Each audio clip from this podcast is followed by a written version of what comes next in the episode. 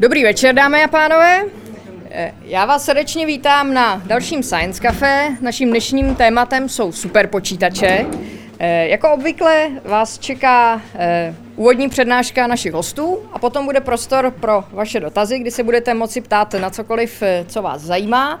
A jako obvykle zmíním na úvod několik organizačních informací, které už moc dobře znáte vy, kteří jste tady po několikáté a e, já proto se zeptám hned tak na úvod, jen tak statisticky, jestli se může přihlásit ten, kdo je tady dneska poprvé, aby jsme měli přehled. Tak, děkuju, děkuju. Tak, tak e, vidím, vidím, že tady máme nováčky, tak já zopakuju, jak bude ten náš dnešní večer probíhat. Jak jsem říkala, naši hosté, které vám za okamžik představím, budou mít úvodní vystoupení e, a potom už bude prostor pro vaše dotazy. Možná hosté dovolí, že se můžete ptát i, i v, průběhu, v průběhu přednášky, pokud vám bude něco nejasného.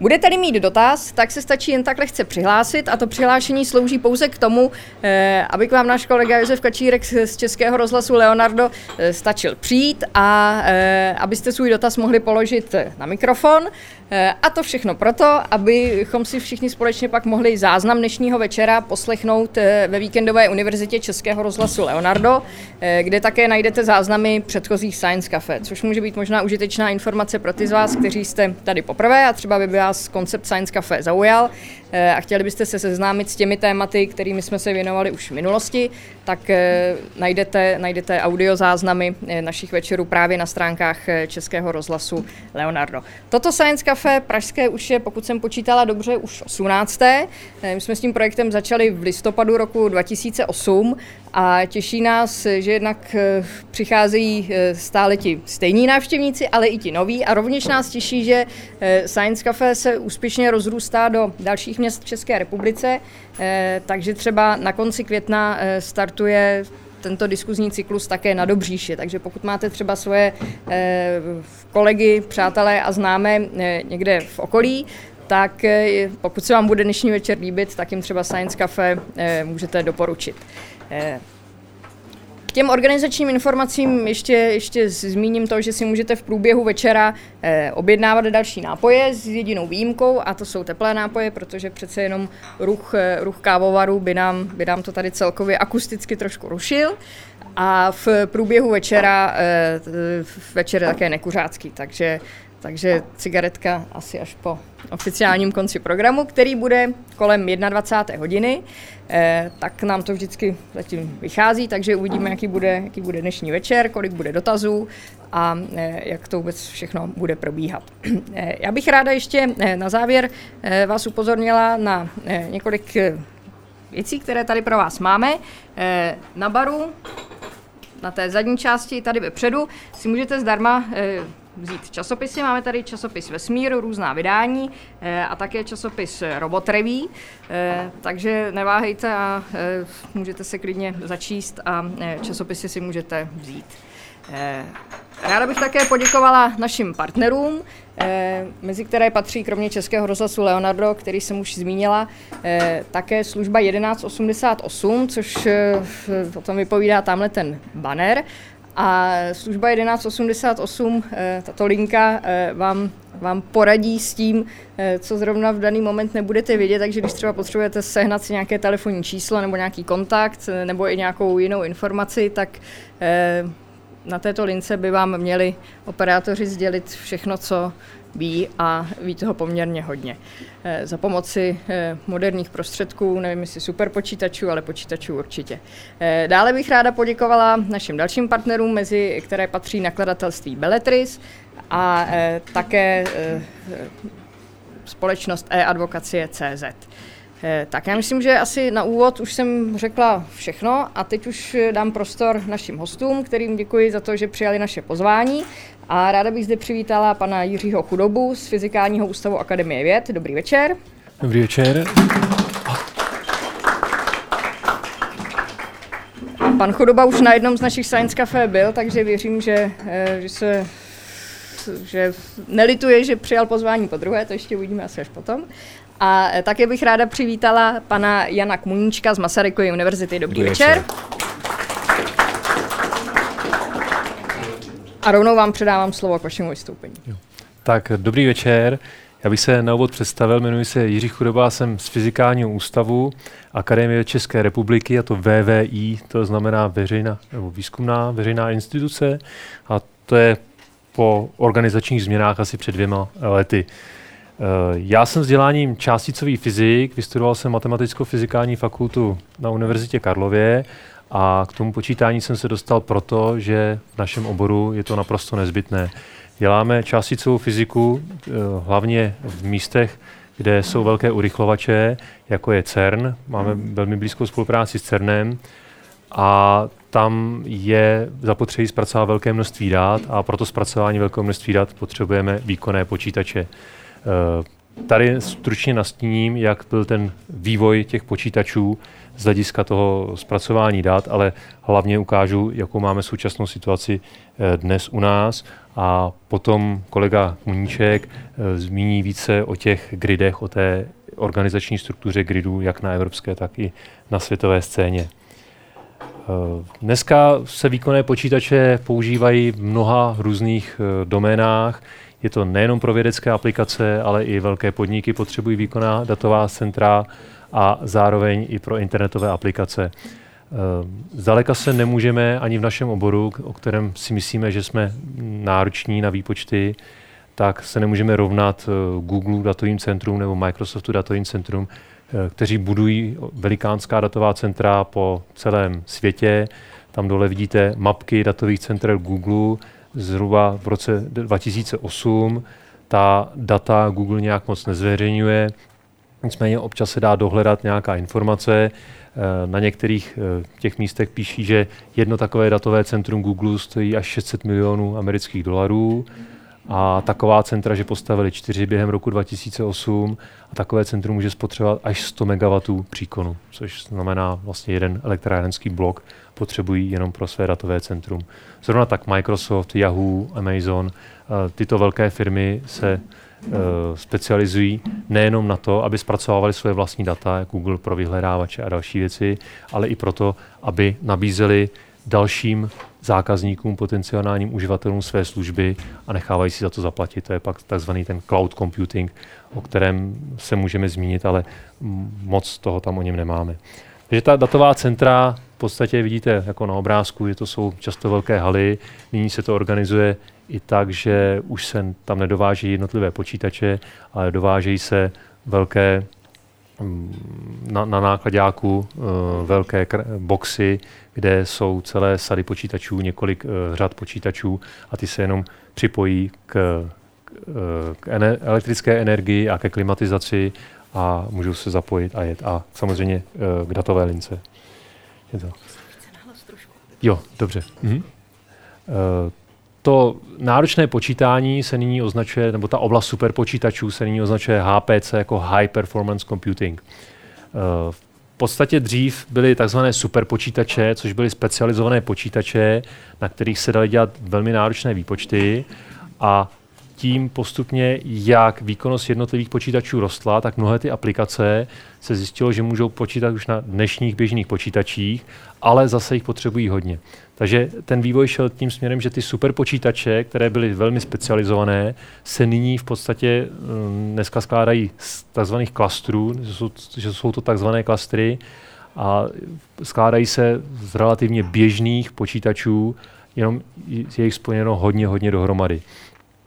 Pak ty superpočítače, takové ty vlastní superpočítače, které i dneska můžeme označovat tímto, eh, tímto názvem, tak mají třeba eh, velmi mm, rozdílné eh, Něk, něk, některá velmi rozdílná řešení, ale vyznačují se třeba tím, že mají velikánskou paměť a že mají rychlou komunikaci mezi jednotlivými procesory.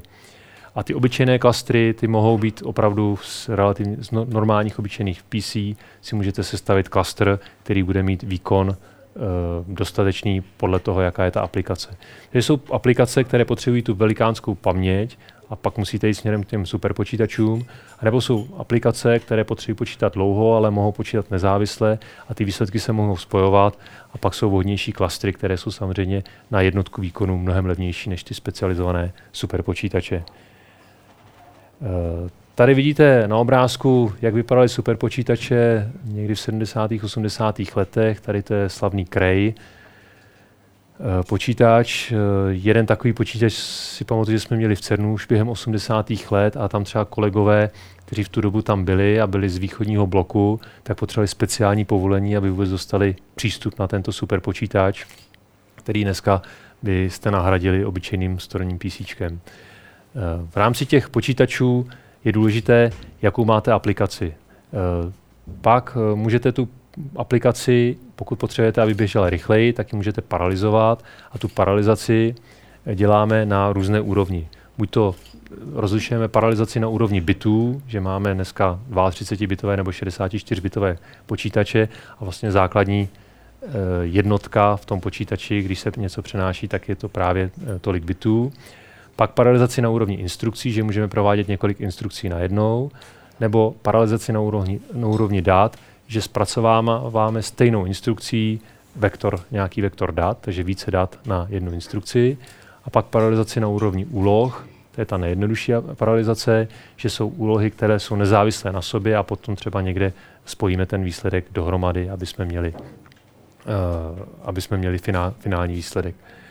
Uh, ty superpočítače v 70. a 80. letech měly třeba takzvané vektorové procesory, to byla ta paralizace na úrovni dát, že se mohlo zpracovávat uh, několik uh, několik čísel, která byly seřazena, která, která byly seřazena ve vektorech, tak se mohly zpracovávat i jednou instrukcí a to byly právě kraje, které v podstatě tou dobou byly vždy nejvýkonnějšími superpočítači. Eh, nyní to vektorové, ty vektorové procesory potom byly velmi drahé, protože byly specializované a relativně obyčejné procesory od Intel nebo od, AMD získávaly převahu, protože díky velkému množství těchto uh, procesorů mohly se vyrábět velmi levně a mohl se investovat hodně do jejich rozvoje, takže uh, na jednotku výkonu byly mnohem výhodnější ty relativně obyčejné počít, procesory. Ehm, určitou formou vektorových procesorů nyní jsou uh, grafické karty, které zpracovávají také vektorově ta, ta svoje data a díky svému obrovskému výkonu a ten je zase dán, protože je proto trh a ten trh ten je v podobě počítačových her, tak nyní se často používají tyto grafické karty i k provádění vědeckých výpočtů. A takové testy probíhají a používá se to i v praxi. My tady nikde zatím nemáme žádnou, tu, žádnou aplikaci, která by to využívala. Hm. Tady vidíte uh, jeden klastr, to je NASA klastr, který jsem někdy našel na webu a ten je opravdu složen z běžných uh, desktopových PCček a jenom jsou propojeny nějakým softwarem dohromady. Klaster může vypadat i takto, to, jsou, to je jeden z nejvýkonnějších počítačů sestavený z počítačů SGI Altix Ice, a kde ty, eh, kde velikost toho, nebo výkonnost toho počítače celkového je vlastně dána jenom tím, kolik si tady takovýchhle jednotlivých eh, reků nebo skříní naplněných počítači objednáte. A nebo nemusí být ty počítače umístěny v takovýchto ošklivých uh, továrních halách bývalých, ale jeden z nejznámějších superpočítačů Mare Nostrum v Barceloně je třeba na, je umístěn v kapli v bývalé kapli. Už je teda bývalá a e, je to z toho důvodu, že tam bylo vhodné místo a byla tam i dobrá izolace. Takže i počítače mohou vypadat relativně dobře. Ale zase vidíte, jsou to v podstatě skříně naplněné počítači, které mezi sebou jsou spojené vhodnou komunikací. Uh, jsou, ty počítače mezi sebou potřebují často komunikovat. Eh, často, ty počítače musí s sebou komunikovat a běžná síť, jakou třeba máme mm, běžně po různých firmách, tak je gigabitová síť a ta není dostatečně rychlá pro přenos eh, informací mezi procesory, tak jsou tam pak specializované uh, sítě, třeba InfiniBand, které mají mnohonásobně vyšší propustnost a také mají menší latenci. Takže ty procesory nečekají na informaci z druhého procesoru takovou dobu, jako kdyby byly spojeny tou obyčejnou gigabitovou sítí. Jenom. Uh, nejvýkonnější počítače, jejich seznam se můžete podívat na stránkách www.top500.org a vždycky jednou za půl roku při příležitosti superpočítačové konference. Ta podzimní se koná ve Spojených státech, ta jarní nebo z počátku léta se koná v Německu, letos to bude v Hamburgu, tak se publikuje aktualizovaný seznam. Tento seznam zdaleka není úplný, je to jenom seznam těch počítačů, kde je někdo přihlásil, ale dá se, že je to dostatečně prestižní seznam, takže firmy se snaží aspoň být vidět na těch eh, prvních místech. Dělají se i různé statistiky a jde vidět, jak rok od roku se mění třeba mm, zastoupení různých výrobců nebo různých výrobců jak celých systémů, pak se i poměřuje zastoupení různých výrobců procesorů, jestli jeden rok má Intel větší podíl, pak AMD zase třeba zvýší nebo sníží podíl. Závisí to i často na dostupnosti e, rychlých e, procesorů od těchto výrobců. Ten výkon těch počítačů se měří ve takzvaných flopsech, to je floating point operations per second, a to znamená, kolik udělají uh, operací v takzvaných floating point, to jsou vlastně reálná čísla za sekundu. Uh, ten teoretický výkon, který je tam také uváděn, je v podstatě jenom teoretická možnost, kdyby ten procesor neustále zpracovával nějaká data a měl vždycky přísun dat, ke které bude zpracovávat, ale v praxi se to měří uh, s programem Linpak, který řeší reálnou úlohu, dostatečně velkou, dostatečně výkonnou. A tento reálný výkon je pak základem k tomu uh, žebříčku. Protože, a v právě pr- u toho je důležité ta komunikace mezi těmi počítači, protože když uděláme velikánský klaster, který bude mít hodně procesorů, ale ty procesory nebudou schopny mezi sebou komunikovat nebo nebudou mít dostatečně rychlou paměť, aby dostávali ty informace, které mají zpracovávat, tak eh, ten výkon v tom Limpaku bude mnohem, mnohem menší. Když se podíváme na současný ten list, top 500, ten současný je z listopadu a za tři týdny budeme mít uh, nový, tak na prvním místě je stroj, který se jmenuje Jaguar, je od firmy Cray a má šestijádrové procesory Opteron, ale má dohromady 224 tisíc jader. Takže je to obrovské množství procesorů daných dohromady a ten výkon se měří eh, u těchto nejvýkonnějších, už by se dal měřit i v petaflopsech. Tady je 1700 teraflopsů, to je ten maximální výkon, eh, který byl naměřený. Eh, připsal jsem tam i spotřebu takového stroje, je to 7 MW, takže vidíte, že napájet tento stroj je jenom ho provozovat není vůbec uh, levná záležitost. Na druhém místě je stroj firmy IBM a uh, je to zase obrovská, uh, jako obrovské zařízení, které má 122 tisíc jader. Všimněte si, že ten počet jader je poloviční, ale ten naměřený výkon není poloviční, je jako, ale je přiměřený, je 1000 teraflops, takže to jsou dva stroje, které tam mají více než jeden petaflop a příkon zase 23 MW, takže obrovské zařízení. Pak jsem tam vypíchnul ještě dvě zařízení, která, o kterých pak budu mluvit ještě dále, protože je máme i zde u nás na fyzikálním ústavu. A jedno je iDataplex, který je osazen procesory Xeon a QC jako, jako quad-core, jsou čtyři jádrové ty procesory a je spojený pouze gigabitovým ethernetem, což je dneska jedno z nejlevnějších spojení, jaké může být. A všimněte si ten rozdíl mezi tím maximálním a teoretickým výkonem, že ten maximální výkon naměřený je menší než poloviční v porovnání s tím teoretickým. A příkon má 173 kW. Je to proto, že zřejmě oni nepotřebují uh, to optimalizovat na, pro, na Limpak, ale mají tam jiné aplikace, které nepotřebují komunikovat mezi sebou. A podobně jako u nás, my tam máme některé aplikace takové, a není tam důležité investovat do rychlé sítě mezi těmi stroji. A s podobným výkonem je tam SGI Altix Size 8200, který má 2000 jader a ten výkon 21 teraflops je velmi podobný tomu iDataplexu, ale e, vidíte, že ten maximální teoretický výkon je zhruba poloviční, protože je e, ta jádra nebo ty procesory, ty stroje mezi sebou jsou propojeny rychlým InfiniBandem. Takže ten teoretický výkon eh, je samozřejmě vždycky vyšší, ale závisí na tom propojení mezi procesory, jestli je dvakrát vyšší, anebo jestli je on o několik procent vyšší. Všimněte si i té spotřeby, že ta spotřeba v podstatě odpovídá počtu těch jader, že u toho SGI Altix je 84 kW, u tady toho konkrétního stroje a u toho iDataplexu je dvojnásobná ta spotřeba. Ale to neznamená, že třeba ten iDataplex by byl v tom horší, ale znamená to, že je vyladěný na jiné aplikace než ten Linpark a přesto je dostatečně výkonný, aby se umístil v tomto žebříčku.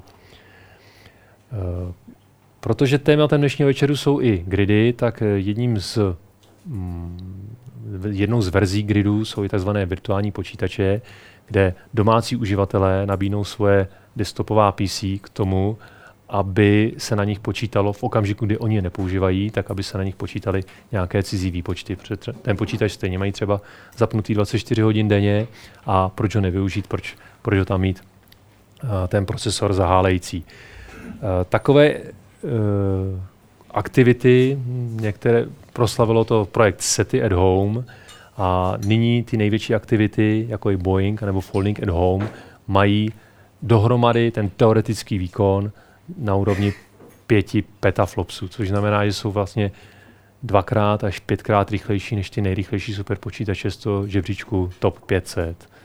Pro porovnání ještě tam uvádím grid, který je určen pro zpracování dat na LHC. Ten má v současné době asi 100 000 jader, všechna ta centra dohromady a to odpovídá výkonu zhruba jednoho petaflopsu, to znamená, by se umístil... Jádro to je 100 000 Intelů, jo? Nebo jak počít? Uh, procesor dnes, uh, moderní procesory mají několik jader, což jsou vlastně, ta jádra jsou jakoby nezávislé procesory, ale jsou, na jednom čipu spojená dohromady, takže ta paralelizace uh, je udělána tak, že na jednom jediném čipu, jednom procesoru je mnoho jader, která mohou nezávisle na sobě pracovat a tím je uděláno vlastně zvýšení výkonu, protože zvyšování výkonu tím, že se zvyšovala frekvence, už bylo vyčerpáno. Nemůžeme už zvyšovat frekvenci víc než na 3 GHz. Eh, byly některé specializované procesory, které byly, měly vyšší frekvenci, ale ty už pak bylo zapotřebí chladit vodou přímo procesory. A proto firmy šly tímto směrem, že zvyšují výkon procesorů tím, že vlastně dávají víc těch procesorů přímo, víc těch jader přímo jako na jeden čip dohromady. Tak tady vám rád představil výpočetní středisko Fyzikálního ústavu. Mm, má zvláštní místnost, které říkáme serverovna, protože tam máme umístěné servery. Tu jsme otevřeli roku 2004 a to je místnost o rozloze asi 65 metrů čtverečních, takže je to menší než celá tady ta kavárna. A na začátku při otevření jsme tam měli 18 skříní, které vypadaly všechny takhle stejně. A měli jsme i poměrně dobrou infrastrukturu, 200 kWh UPS, což je zařízení, které nám slouží pro překonání krátkých výpadků proudu. Na baterie jsme byli schopni napájet ty eh, počítače mnoho desítek minut, ale neměla už výkon, ta, ty baterie neměly dostatečnou kapacitu, aby napájely i chlazení proto máme ještě dýzlový agregát. Při delším výpadku se zapíná i ten dýzlový agregát, který má výkon 300 kVA a ten je schopný napájet i 120 kW chlazení. To byla situace v roce 2004, kdy jsme tu servernu otvírali a postupně jsme tam eh, dodávali eh, výpočetní servery. V roce 2009 takhle vypadá eh, jedna strana té uličky, kterou jsme tam viděli. Vidíte, že ty skříně, některé jsou tam ty původní, ale pak jsou tam úplně jiné skříně. A i ty původní, tady máme otevřené dveře, aby tam byly vidět ty mm, počítače vevnitř. A je to dáno vývojem eh, v tom, že dneska ty firmy nám dodávají často hotová řešení, že ty servery přijdou i s celou skříní. Dále hustota těch serverů se natolik zvýšila, že vzduchové chlazení už nám nestačilo i kdyby třeba stačilo celkovým objevem, tak by vzduchové chlazení nebylo schopné uchladit ty nejvýkonnější servery, které byly velmi eh, blízko u sebe. Na jeden takovou skříň, která tam je, musíme třeba uchladit více než 20 kW eh, výkonu. Proto máme instalované vodní chlazení a vodním chlazením nyní chladíme čtyři reky, které, kde máme ty nejvýkonnější eh, počítače. Dohromady máme 3000 jader, výpočet, výpočetních jader, kde nepočítáme servery, které jsou obslužné a nepočítáme disková pole a servery, které obsluhují disková pole. A pokud bychom spočítali ten teoretický výkon, tak by byl asi 27 teraflops, což je víc, pokud by se počítal jenom ten teoretický výkon, tak v tom žebříčku top 500 je 6 strojů, 6 superpočítačů, které mají ten teoretický menší než 27 teraflops.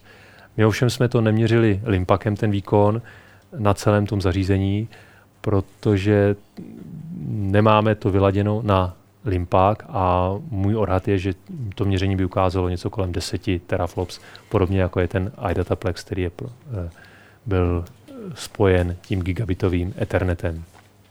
Dohromady ty naše stroje mají asi 6 terabajtů paměti, máme 300 terabajtů uh, volné diskové kapacity a neustálá spotřeba, protože ty počítače neustále běží a neustále něco počítají, tak ta spotřeba je zhruba 150 kW uh, odebíráme.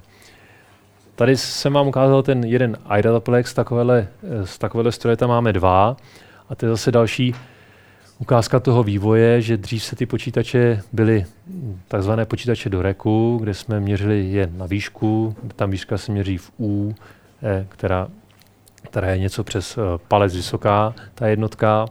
A nyní eh, třeba od firmy IBM máme tento iDataplex, to je skříň, která je mnohem méně hluboká než ty běžné rekové skříně na běžné, na běžné počítače do reků.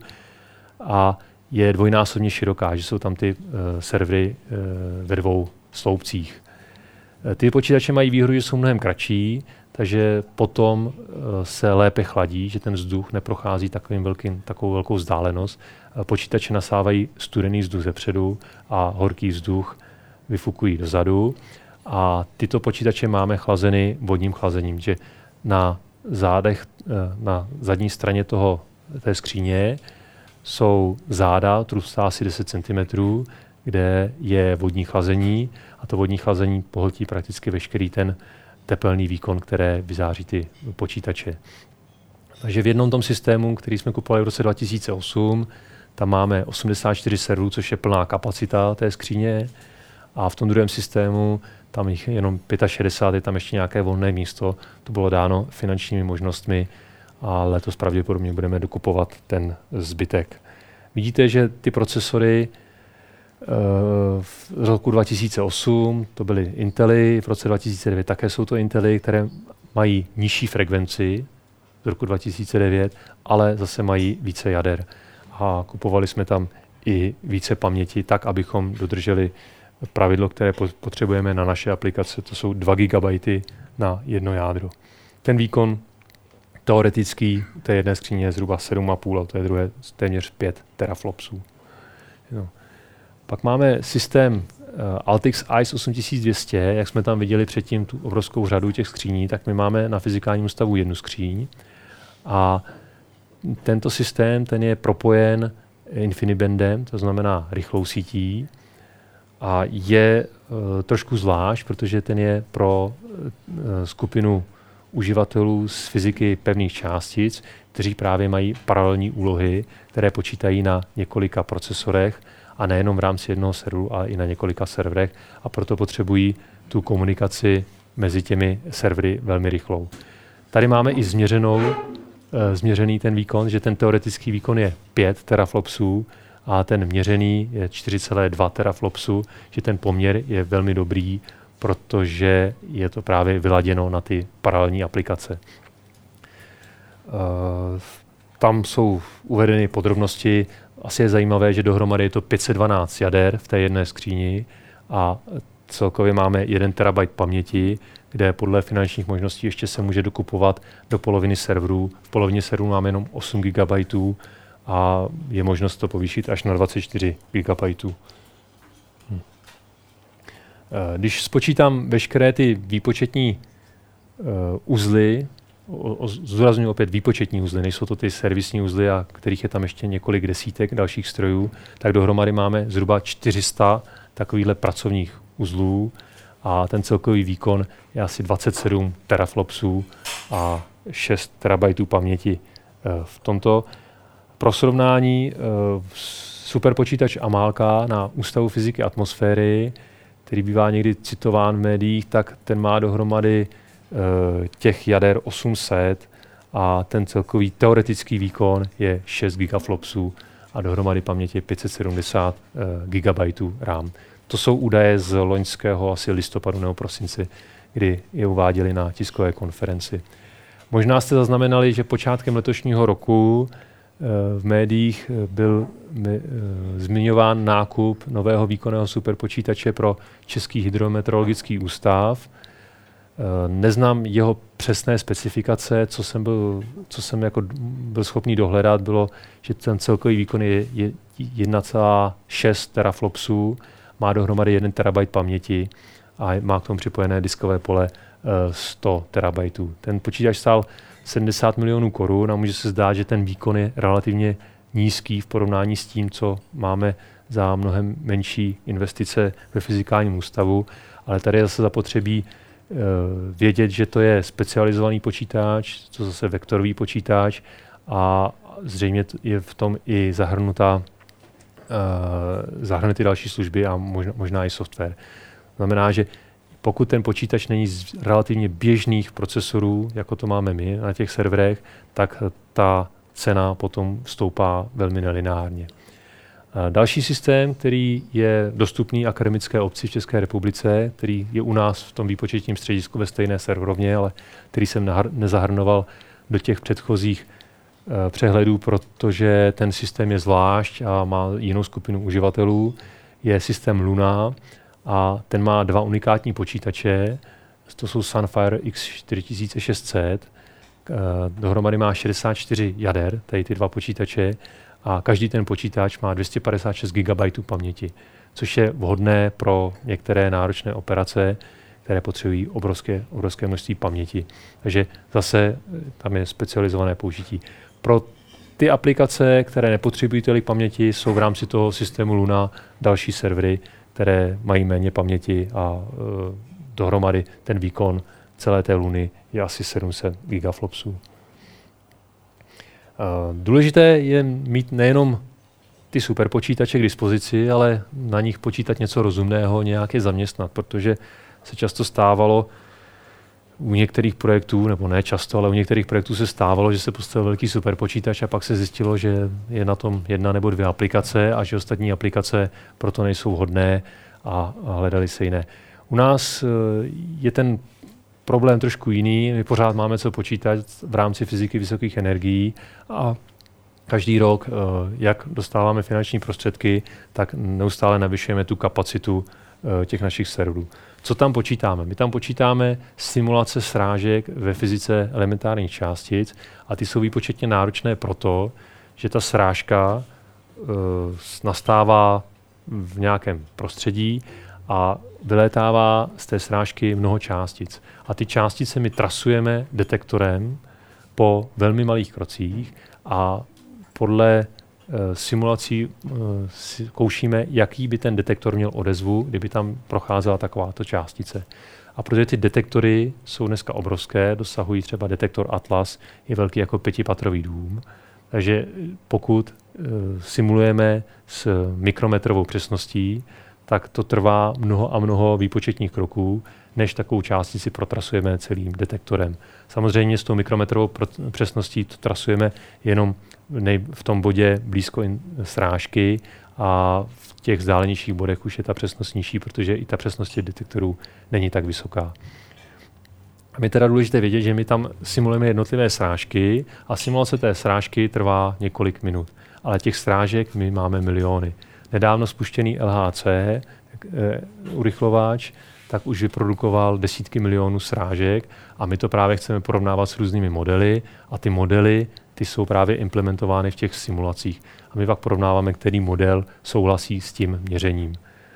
Proto ta naše paralizace je velmi jednoduchá. My spouštíme mnoho a mnoho, generujeme tam mnoho a mnoho milionů srážek na těch počítačích a nemusí ty počítače mezi sebou komunikovat. Každý počítač má nezávislé srážky, ty srážky jsou mezi sebou nezávislé a potom jenom dáváme do obrovských eh, datových datových souborů, které zase dále archivujeme. A těch experimentů, tak, pro které my počítáme, je několik. Jeden je tak D0 experiment, který běží už několik let eh, na urychlovači Tivatron nedaleko Chicaga v laboratoři Fermilab. Pak jsou to LHC experimenty, my spolupracujeme na dvou LHC experimentech, Atlas a Alice. A pak další experimenty, jako je STAR, který je z Brookhavenu, nedaleko New Yorku ve Spojených státech, a další menší experimenty v té fyzice vysokých částic. Dále máme eh, ten systém Dorje, který jsem tam zmínil, to je ten Altix ICE 8200, tak proto ten financovala skupina fyziky pevných látek, kde oni mají paralelní výpočty a kde simulují vlastnosti materiálů různých. A zase materiály se stávají z mnoha a mnoha molekul a čím větší, výkonnější počítač, tím více molekul oni mohou dát do eh, jednoho, eh, do jednoho výpočtu a mohou tam předpovědět materiály, které ještě vlastně neexistují a mohou spočítat jejich vlastnosti a jestli se vyplatí takové materiály zkoušet vyrobit.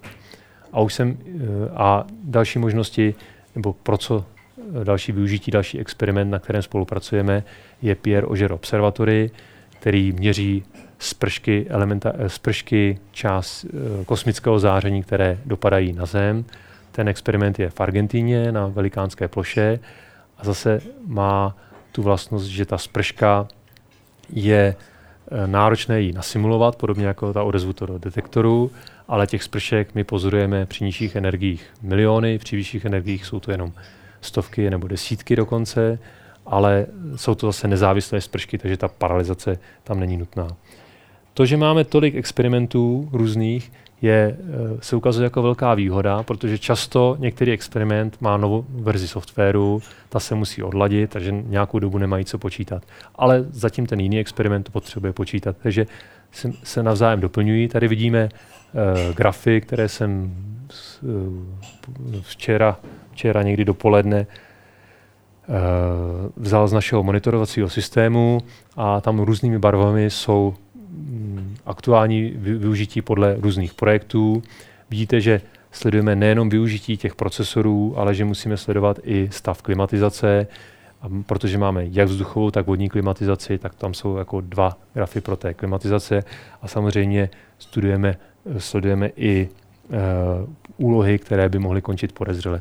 Protože hlavní problém takovýchto klastrů je, že když máte stovky uzlů, tak je na denním pořádku, že hardwareově se porouchávají, protože um, disky, přestože jsou to disky určené pro servery, tak relativně často se musí měnit disky, základní desky, uh, síť může selhat, takže je zapotřebí mít velmi dobrý monitorovací systém. to. Tady je využití uh, podle těch různých experimentů, kde vidět, že hm, všechny ty významnější projekty se na tom podílejí v různém čase.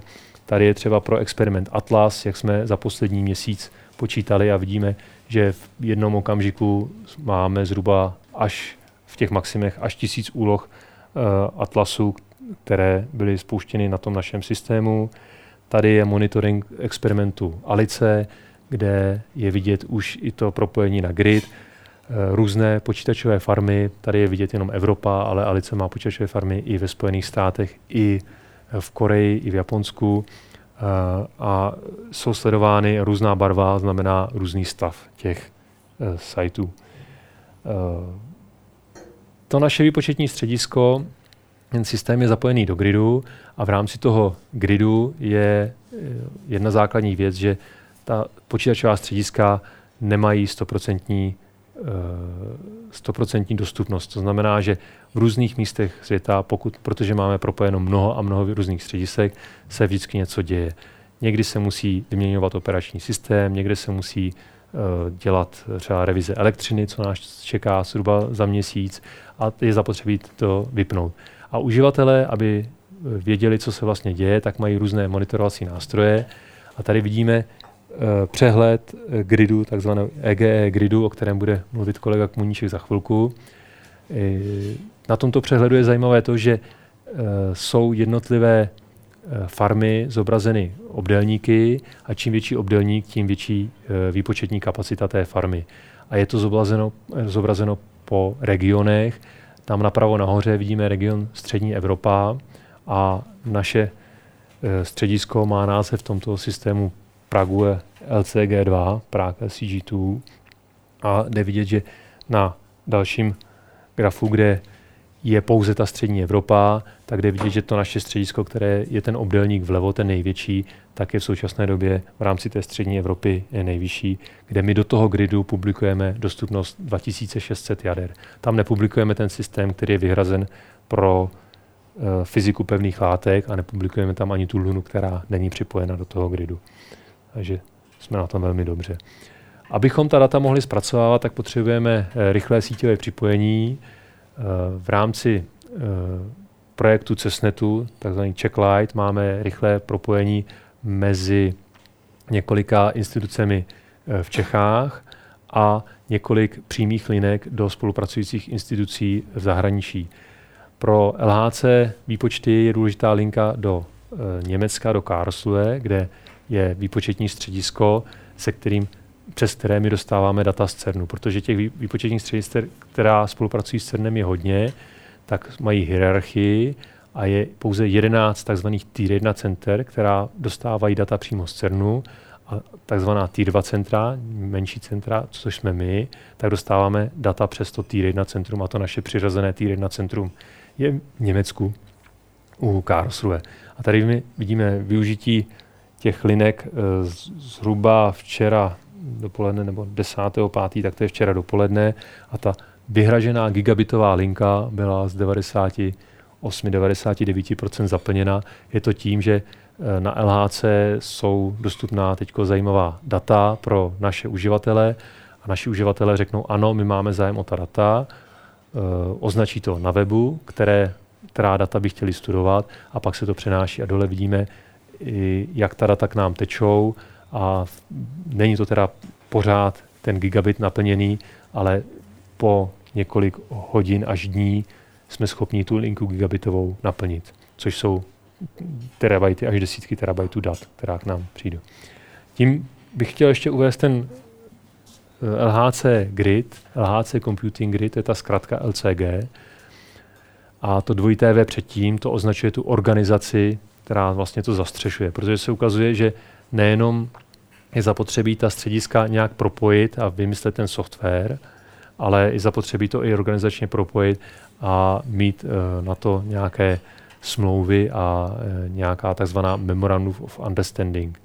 Ta Memorandum of Understanding, to jsou v podstatě dokumenty, které my máme podepsáno jako Tier 2 centrum v České republice, kde my se zavazujeme, že dodáme pro experimenty tolik a tolik výpočetní kapacity, tolik a tolik diskového prostoru a co je také důležité, že dodáme tu obsluhu a že v případě problémů budeme reagovat v rámci zadaného času. Pro ta tier 1 ten čas je 4 hodiny, že budou mít nějakou reakci a oni teda, ona, ta tier 1 centra teda musí zabezpečit 24-hodinový dozor. My jako tier 2 centrum ani bychom neměli prostředky na to, aby jsme tam měli administrátory 24 hodin denně, tak uh, ten časový limit je uh, kratší. I tak v podstatě máme 24-hodinovou denní uh, monitorování, protože pokud dostane k nějakému výpadku, tak dostáváme e-maily, pokusně si posíláme SMS zprávy, akorát, že nás je tam relativně málo a dostávat SMS zprávy v noci ve dvě hodiny v noci se ukázalo, že často není řešení, protože stejně ty lidi spí, pokud zrovna nejsou v nějaké jiné časové zóně. E, ta je důležité vědět, že e, uživatelé e, toho gridu vůbec nemusí vědět, na kterých těch zdrojích oni počítají. Oni vidí ten grid jako jeden velký klastr a mají přístup eh, k mnoha klastrům jenom proto, že jsou členové tzv. virtuální organizace. A pak ty klastry řeknou, ano, my podporujeme tuto virtuální organizaci. Například je virtuální organizace Atlas, kde členové experimentu Atlas jsou, eh, se mohou zařadit do té virtuální organizace. Aby tak mohli učinit, tak musí získat certifikát.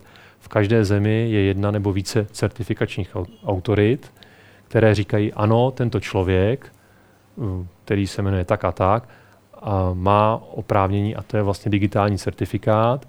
U nás ty certifikáty pro ty gridy vydává CESNET. A jakmile mám certifikát, mohu se přihlásit do té virtuální organizace. Pokud jsem opravdu členem experimentu Atlas, tak tam dostanu ten přístup a rázem mám přístup ke všem výpočetním centrum, která podporují virtuální organizaci Atlas. Není to tedy tak, že bych měl najednou přístup k celému tomu gridu, ale jenom pouze k těm uh, prostředkům, které podporují tu moji virtuální organizaci. V rámci těch gridů máme různé virtuální organizace. Ty virtuální organizace kolem, toho, kolem těch experimentů na LHC jsou jedny z největších. Ale jsou i virtuální organizace, které mají pouze několik desítek členů a mohou být podporovány třeba jenom na jednom místě nebo na dvou místech. Ale i tak jsou výhodné často pro ty uživatele se do té virtuální organizace spojit, protože pak lehce mohou rozšířit svoji působnost na další místa a odpadá tím velikánský problém, pokud by každý ten uživatel měl mít účet na určité farmě, tak vždycky ho někdo musí schvalovat ten účet. Představte si, že byste si měli vyřizovat účty na 100 farmách, kde by vám jednou za rok vyexpirovalo heslo, že byste si tam museli měnit heslo a jednou změnit heslo na 100 farmách by bylo ne, prakticky neuskutečnitelné, protože byste nedělali nic jiného. Proto uh, ten grid, uh, tady ta forma gridu řeší i tady ten problém. A ten uživatel potom zadává úlohu do nějakého systému a ten systém může sám rozhodnout, na který ten, na který ten klaster uh, to pošle.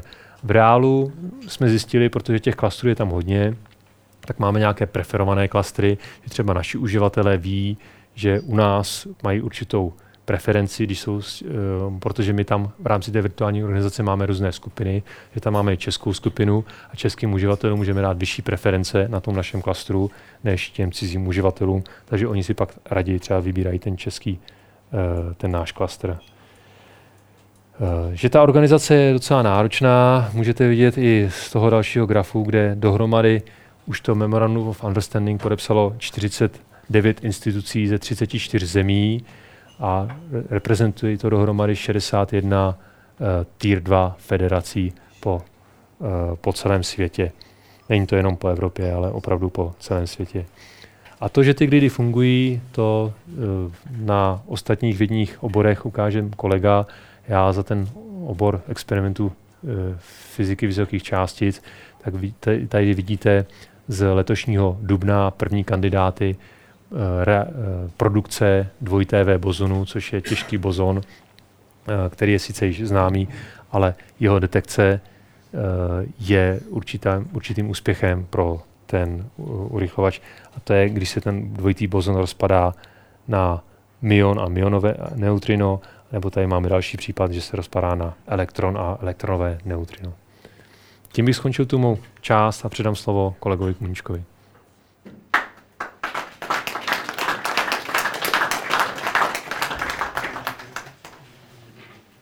Já možná bych dal ještě prostor na dotazy, jestli máte něco na kolegu Chudovu z té první části, předtím, než se pustíme o krok dál. A když tak potom můžeme diskutovat najednou no. na závěr. Takže dobrý den, dámy a dobrý večer, dámy a pánové. Já bych nejdřív se velice krátce pokusil ještě představit sebe. Já jsem vystudoval Přírodeckou fakultu Masarykovy univerzity v Brně, obor fyzikální chemie. Na stejné fakultě jsem eh, dokončil doktorát v oblasti výpočetní chemie a teď už pátým rokem pracuji jednak pro Ústav eh, výpočetní techniky na Masarykově univerzitě a paralelně s tím eh, pracuji také Procesnet, což je asociace, která v podstatě spravuje akademickou síť České republiky. A zde bych chtěl představit projekt Metacentrum, což je projekt Českého národního gridového prostředí. Ta moje prezentace bude strukturovaná následujícím způsobem. Bude mít čtyři základní části. V té první eh, se pokusím eh, v úvodních slovech popsat to, co projekt Metacentrum vůbec je, jakým způsobem je eh, strukturován a to jádro mé přednášky bude zaměřeno na, ty, jak, na to, jaké služby Metacentrum momentálně poskytuje. Principiálně se bavíme o čtyřech službách. Je to jednak výpočetní servis, jednak eh, dostupnost úložních kapacit. Zmíním pár slov o tom, jaké eh, síťové eh, spojení je k dispozici a ještě předvedu i prostředí pro spolupráci vzdálených, vzdálených vědeckých skupin. Ta další část mé přednášky bude potom věnována nějakému Eh, předvedení toho, jaké je, statist, jaké, jaké je využití projektu Metacentrum. No a následně se pokusím začlenit tento projekt i do nějakého širšího kontextu, a to jednak na evropské a jednak i na celosvětové eh, úrovni. Takže pokud se pokusíme eh, zjistit, co to metacentrum je, je to jedna z klíčových aktivit CESNETu. Ta zkrátka CESNET je složena z Czech Education and Scientific and Network Operator, jak už jsem říkal. Je to asociace, která se zabývá poskytováním v podstatě akademické sítě a nějakých aplikacích na této síti pro celou Českou republiku. V této asociaci jsou združena, je združeny jednak univerzity po celé České republice, jednak jsou v ní združeny vysoké, eh, vysoké školy, eh, ústavy, akademie věd a nemocnice. Já zde uvádím, že Metacentrum v podstatě reprezentuje českou národní elektronickou infrastrukturu. Ten pojem můžeme nahradit slovem e-infrastruktura nebo tím slovem, které jste už slyšeli, to je slovo grid. Otázka je, co si pod tím vlastně vůbec e, představit. Pod gridem se tedy můžeme představit v podstatě nějakou strukturu, která je složena z velkého počtu heterogenních prvků a ty prvky jsou jednak výpočetní zdroje, to znamená, jak už kolega zmínil, mohou to být jednotlivé výpočetní individuální klastry, anebo to můžou být takzvané SMP stroje, to znamená stroje se sdílenou pamětí obsahující velký, velký počet e, procesorových jader. A ty se používají pro řešení výpočetně náročných úloh z různých oblastí vědecké činnosti. Já, se, já budu ukazovat, které konkrétně například oblasti jsou řešeny právě v projektu Metacentrum. No a kromě výpočetních zdrojů v té infrastruktuře jsou jsou dostupné právě ony úložné kapacity a ty samozřejmě slouží pro, jednak pro zálohování a jednak pro archivaci všech těch uživatelských dat, která Eh, v té infrastruktuře jsou zpracovávána.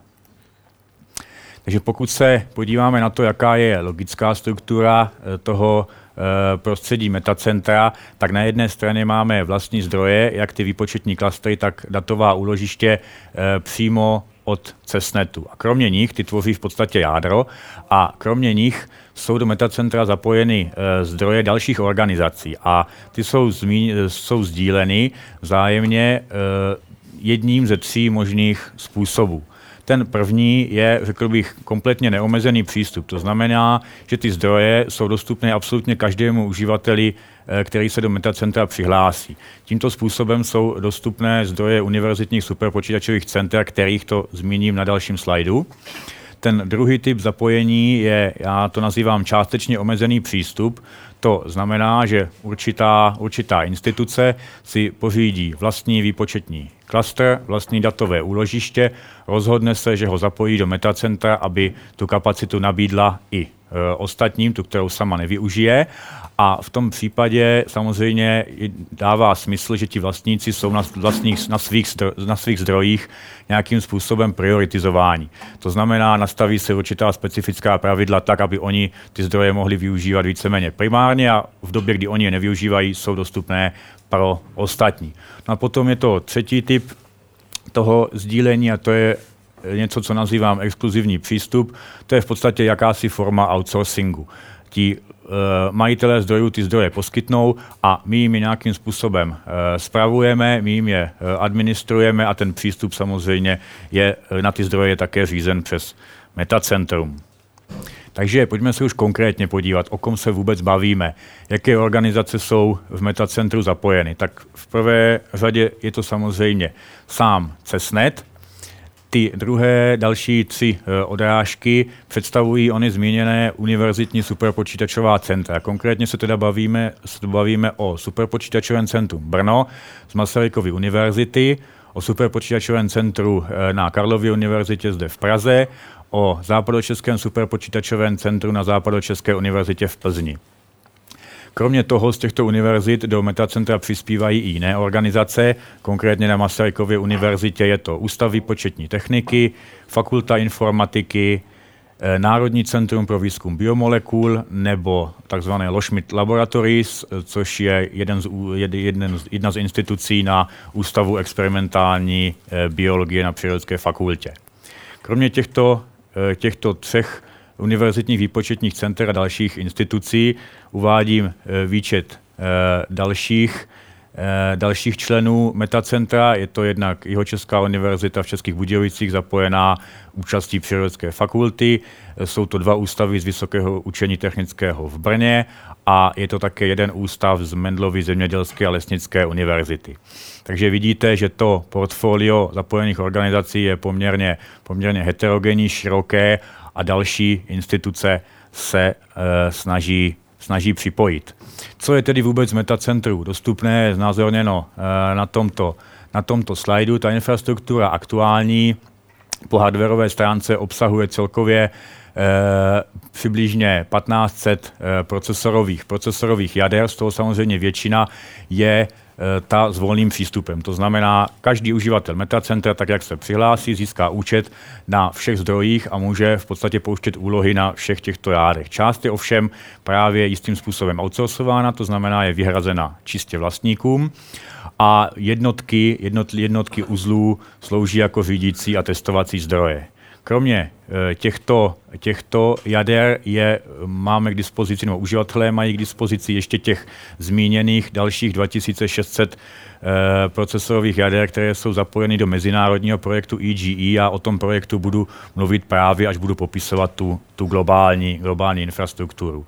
Celkově to můžeme zhrnout, že v Metacentru je momentálně 15 individuálních klasterů a 5 těch SMP strojů a ty jsou umístěny v čtyřech různých geografických lokacích. V Brně, Praze, Plzni a Českých Budějovicích. Otázkou je tedy, jak to prostředí metacentra eh, funguje a jakým způsobem vypadá.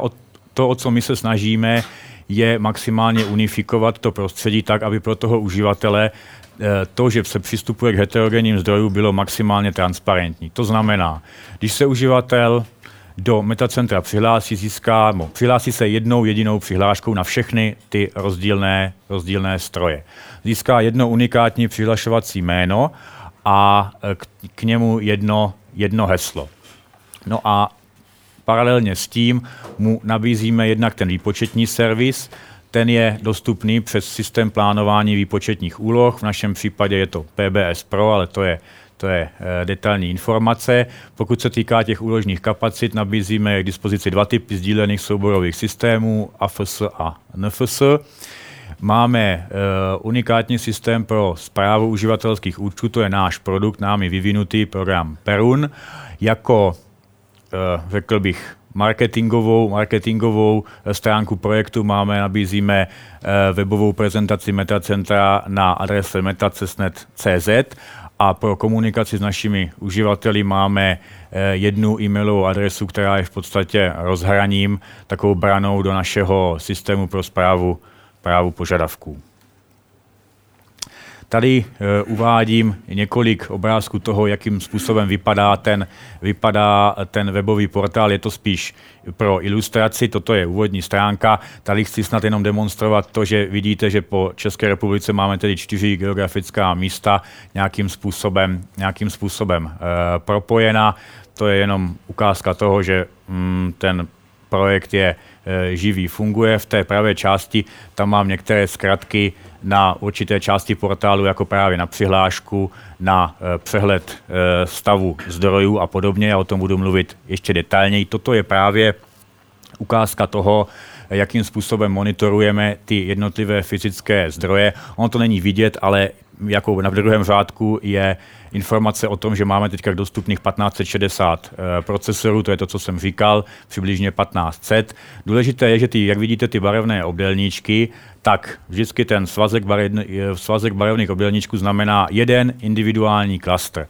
Jeden individuální výpočetní klaster, který je někde, někde e, dostupný a ty jednotlivé barevné obdelníčky potom e, indikují, představují v podstatě jednotlivé výpočetní uzly, které obsahují buď dva, čtyři, 8, eh, určitý počet, určitý počet eh, procesorových jader.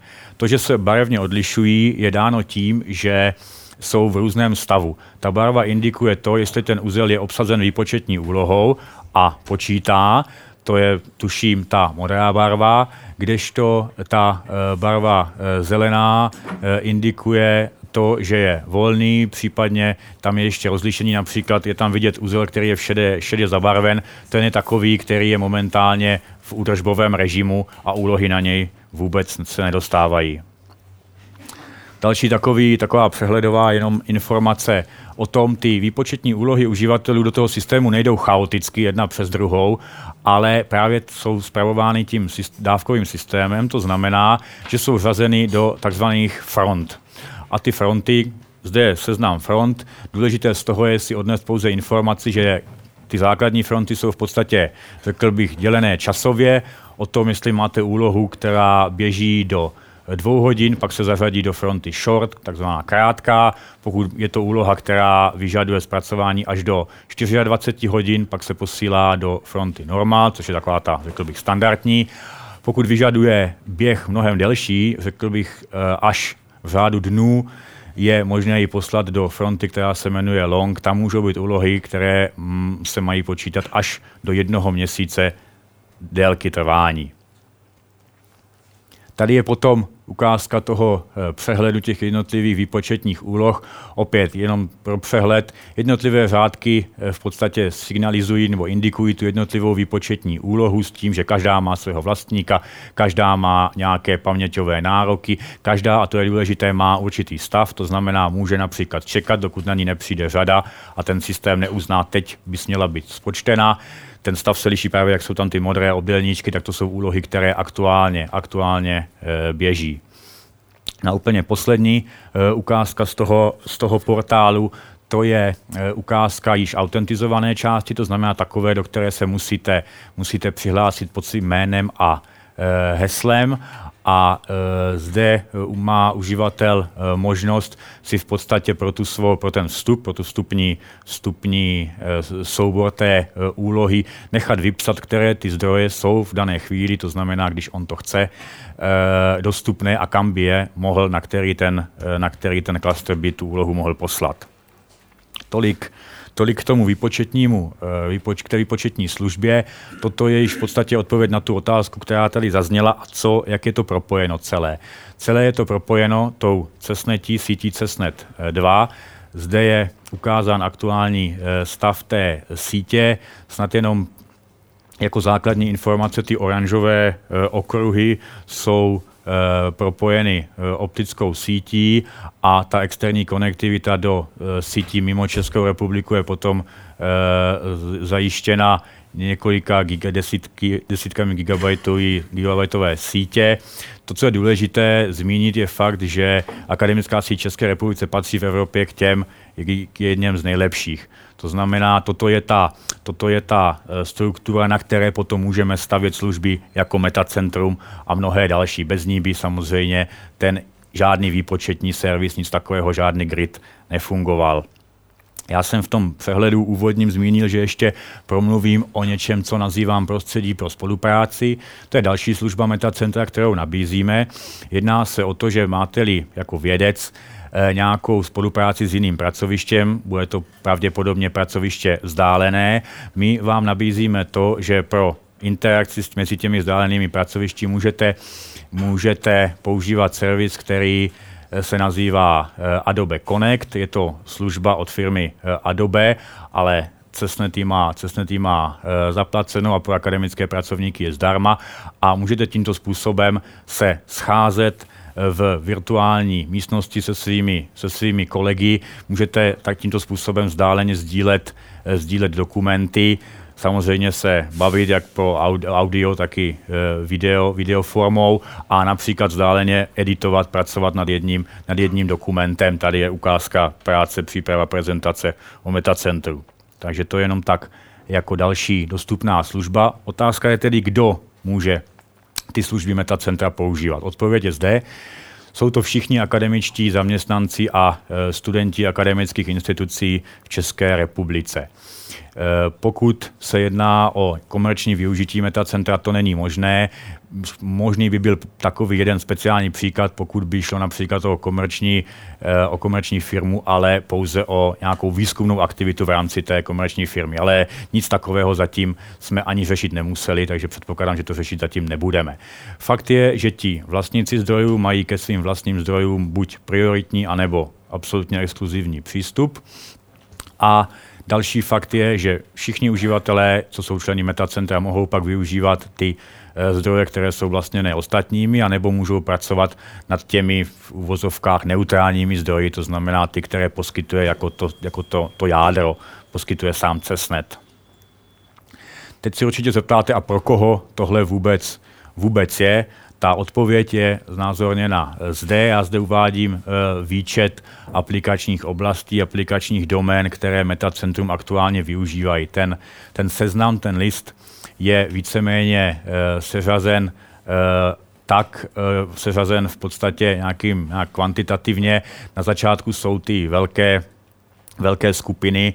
Například eh, na Masarykově univerzitě je velmi silná skupina výpočetních, eh, výpočetních chemiků, takže oblast výpočetní chemie je je už z historických důvodů poměrně v metacentru eh, silná. Další významná skupina uživatelů se rekrutuje z Západočeské univerzity v oblasti materiálového a materiálových simulací a, a, a strukturních záležitostí. Za, za zmínku určitě stojí skupina zpracování videa, na fakultě informatiky. Jedná se o překódování surového videa eh, z přednášek na fakultě informatiky na MU. Na stejné eh, fakultě potom skupina zabývající se analýzou medicínského, medicínského obrazu a eh, podobně.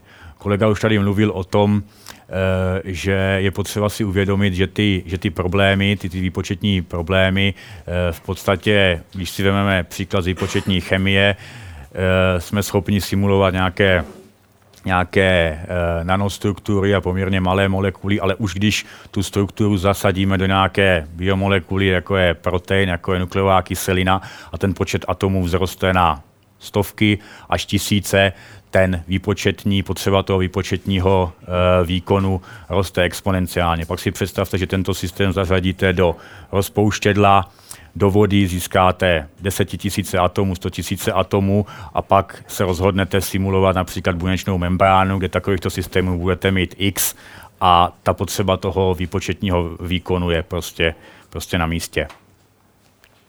Tím se dostávám k těm zmíněným statistikám využití metacentra, jenom několik, několik ukázkových grafů. Zde uvádím dva. Je to vytížení jednoho stroje, konkrétně eh, klastru eh, Manve v období od 1. ledna 2009 do března 2000 10. Není to do dubna 2010 z toho důvodu, že ty accountingová data se v podstatě zpracovávají s měsíčním spožděním, protože my musíme ten aktuální měsíc nechat doběhnout všechny úlohy a pak ty data teprve můžeme, můžeme zpracovat. Vidíte, že ten stroj, ten Clusterman pracoval na hranici dostupného, dostupného výkonu, to je ten graf vlevo eh, nahoře. Ten graf dole potom eh, indikuje to rozložení, kdy na tom stroji kdy na tom klastru byly skutečně výpočetní úlohy, to znamená, to je ta oblast červená, a kdy ten stroj byl v nějakém jiném režimu. Ty jiné režimy rozeznáváme dva další, ten modrý je takzvaný reserve, to znamená rezervovaný. My jsme schopni ten zdroj po dohodě s žadatelem rezervovat jenom pro určitou skupinu, jenom pro určitého individuálního člověka, když například potřebuje a velmi akutně zpracovat data pro nějaký projekt, nebo se zpracovává někdo diplomovou práci, měření, nějaká síťová měření a podobně. No je tam ještě jedna barva, která tam naštěstí moc není hodně, to je barva zelená a to je doba, kdy ten klastr byl v podstatě v údržbě a byl, mimo, byl postaven mimo běžný, běžný provoz. Podobné dva grafy uvádím zde pro jiné dva klastry. Ten horní je pro klastr Orca, ten je zajímavý tím, že to byl příklad toho klastru s exkluzivním přístupem. Až do poloviny, až do tuším května, června roku 2009 byl čistě vyhrazen uživatelům z biofyz, to znamená majitelům z biofyzikálního ústavu e, Akademie věd v Brně a tudíž vidíte, že ta práce, ten typ toho využití byl vyloženě v pících, kdy oni nějakým způsobem pracovali nárazově. Potom po dohodě s vlastníky byl zpřístupněn všem uživatelům metacentra a vidíte, jak, ten, jak to využití narostlo a drží se v podstatě na té horní hranici. Opačným e, případem je je ukázka využití klastru Lošlab, což je klaster těch lošmitových laboratoří z Přírodské fakulty MU. Ten je čistě pod čistě a výhradně vyhrazen uživatelům, uživatelům z Loschmidt Laboratories a oni pracují právě tím způsobem nárazově, to znamená, že si připraví vstupy, připraví si vstupní úlohy, nechají je spočítat, následně analyzují výstupy, v té době ten klastr je víceméně k dispozici a potom zase, zase ho zahltí další, dalšími výpočetními úlohami. To, co by vás ještě mohlo zajímat, jsou tyhle grafy. Ten horní ukazuje eh, dobu čekání výpočetní úlohy na spuštění. Tam je zajímavé si všimnout, že ta osa X je od sekund až do řádu eh, dnů, kdy vidíme, že většina těch úloh se dá říct, že na spuštění čeká v řádu minut, pomineme ty ultrakrátké, ultrakrátké čekání v řádu sekund, tak se bavíme v řádech minut až několika hodin. To znamená, nemáme eh, v metacentru úlohy, které by čekali více, ne, déle než e, několik dnů. To je skutečný extrém. Naopak druhý graf ukazuje dobu běhu úloh a tam, je, tam máme dva zajímavé eh, významné okamžiky. Ten, ta, ta, ten první je, jsou úlohy, které běží několik minut, řádově několik minut a pak máme hodně úloh, většinu úloh, které běží několik hodin, od pěti až do těch 24, 24 hodin. A poslední, poslední z těch statistik, to je statistika aplikačních programů, které jsou v metacentru momentálně e, dostupné. Ten, když to vemu e, zleva, tak ta první nejvyšší, nejvyšší hodnota, já ji nazývám jako prvočísla Benedikt, což, je, e, což, je, což jsou úlohy, které spouštěl v posledního půl roku uživatel ze České univerzity matematik, který měl obrovskou sadu tisíce, tisíce krátkých úloh, které trvali, běželi přibližně několik minut, ale měli jich opravdu tisíce, takže fungoval tím způsobem, tak jak fungují částicoví fyzici, tím high throughput přístupem. Velmi krátké úlohy, ale obrovské množství, tisíce až desetitisíce. Ty další aplikace, které tam uvádím, potom jsou všechny až do toho, tuším, pátého až šestého místa, jsou všechny z oblasti výpočetní chemie, proto jsem zmiňoval, že je klíčová, jsou to jedna komerční aplikace, pro kvantovou chemii a, molekulo, a, a, a molekulovou mechaniku, jako je program Gaussian, Amber a volně dostupné aplikace typu Gromax nebo Autodoc, sloužící například Autodoc typicky pro uh, studia toho, jak se váže malá malá molekula do nějaké velké biomolekulární struktury, optimalizace hledání toho vazebného, toho vazebného místa, což je důležité například ve farmakologii pro Eh, pro hledání eh, léčiva, které optimálně interaguje s tou biomolekulární strukturou. Máme tam programy typu MATLAB, matematika na, to, na té druhé části spektra. Možná se zeptáte, a co znamená ostatní. Ostatní znamená Eh, aplikace, eh, které si sami uživatelé eh, kompilují. To znamená, sami si ten program napíšou, sami si ho skompilují, které, že ty ostatní aplikace my nějakým způsobem máme ty aplikační moduly pro ně připravené, jsou předkompilované námi administrátory.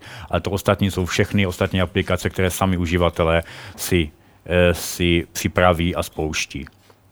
A to už se dostávám k úplnému závěru té, té mé přednášky metacentrové.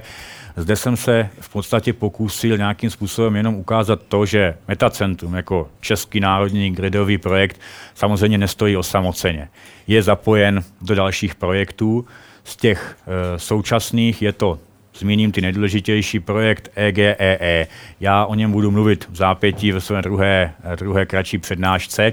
Je to projekt globální, celosvětové infrastruktury. To, co my jsme ustavili v České republice, samozřejmě není osamoceno, ale i v dalších státech máme další gridová prostředí. A o tom, jakým způsobem tohle funguje, to vám popíšu. Důležitý je i ten projekt EUAsia Grid, což je v podstatě, já to popisuji jako šíření gridového know-how. Znamená to, že v Evropě už nějakým způsobem eh, existuje, existují informace o tom, jak gridy mm, budovat, jak gridy spravovat a my se teďka snažíme šířit tady tohle povědomí i do dalších oblastí. Toto je konkrétně do oblasti jihovýchodní, jihovýchodní Asie. Ten třetí eh, projekt, projekt, projekt eh, EGI. Eh, to je v podstatě nástupce projektu EGEE, e. já detaily vysvětlím zápětí. No a na úplný, pro úplně jenom aby jsme byli kompletní, tak uvádím i e, přehled dokončených projektů, ve kterých Metacentrum nějakým způsobem, nějakým způsobem participovalo. Takže to je z mé strany všechno, co se týká té projektu Metacentrum. Děkuji za pozornost.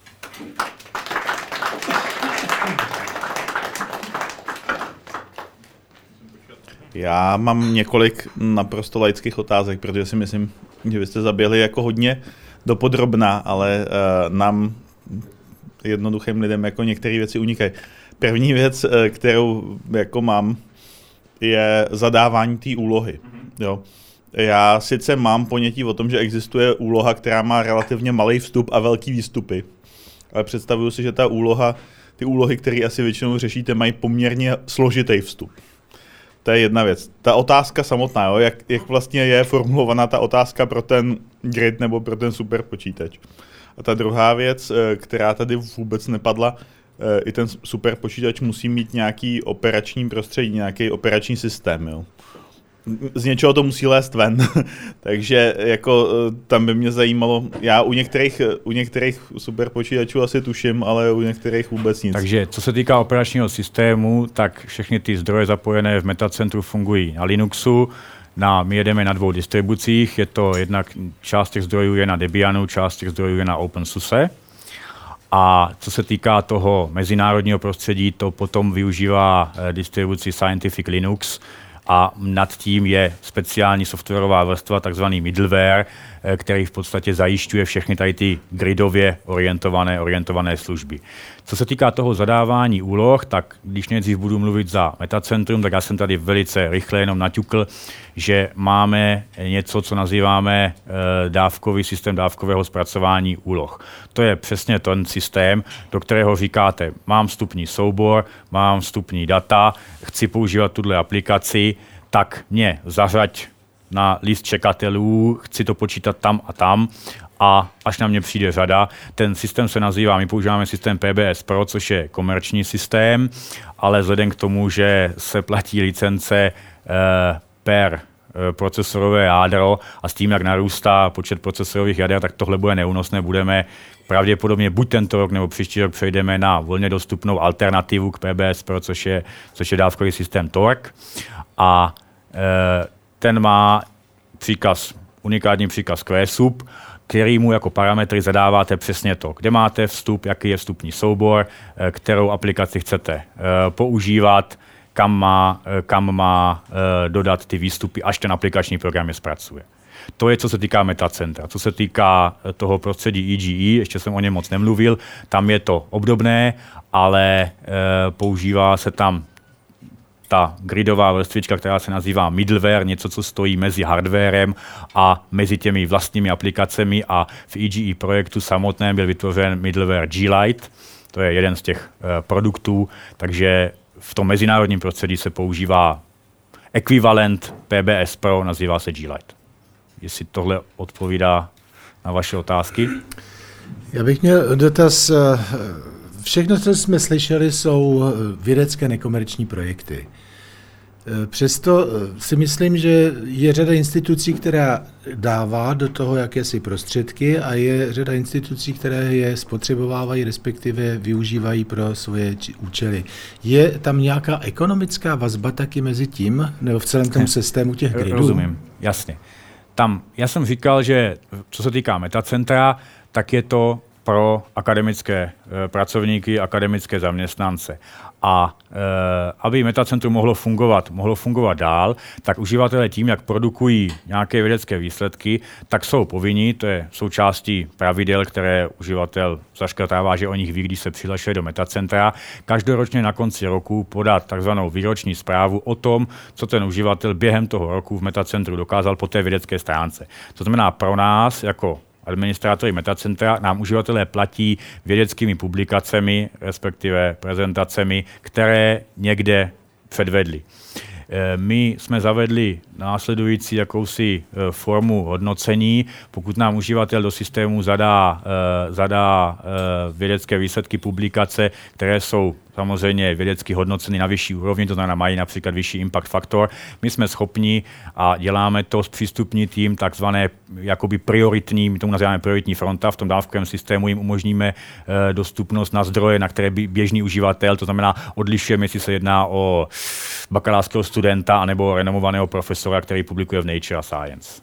Tímto to, toto je ta, jestli to ta ekonomická vazba, která momentálně je. No, třeba co se týče těch prostředků na fyzikálním ústavu, tak my tam máme jasně dáno, který projekt zakoupil které uh, ty servery, takže my víme, že třeba zhruba 50% těch serverů nyní by mělo sloužit uh, projektu D0, experimentu D0, potom dalších 20% experimentu Atlas, 25% experimentu Alice a tak dále. Takže my tam máme nastaveny ty poměry mezi nimi ale neznamená to, že když zrovna ten jeden projekt nemá co počítat, tak povolujeme, aby ostatní projekty to používali. Ale máme e, nastaveno tak, aby se dlouhodobě, pokud by všechny ty projekty počítali co možná nejvíce, tak by v těchto těch procentech bylo nastaveno ten jejich poměr, k jaké můžou e, přistupovat k těm výpočetním prostředkům.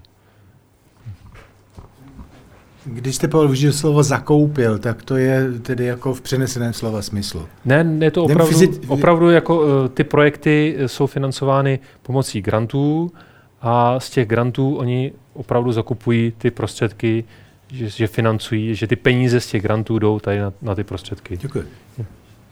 Já možná jenom ještě, ano? Ne, jenom, jenom, jenom doplněk k tomu. Eh, Metacentrum jako projekt je jedním z projektů CESNETu a CESNET je financován výzkumným záměrem CESNETu, který je podporován ministerstvem eh, školství.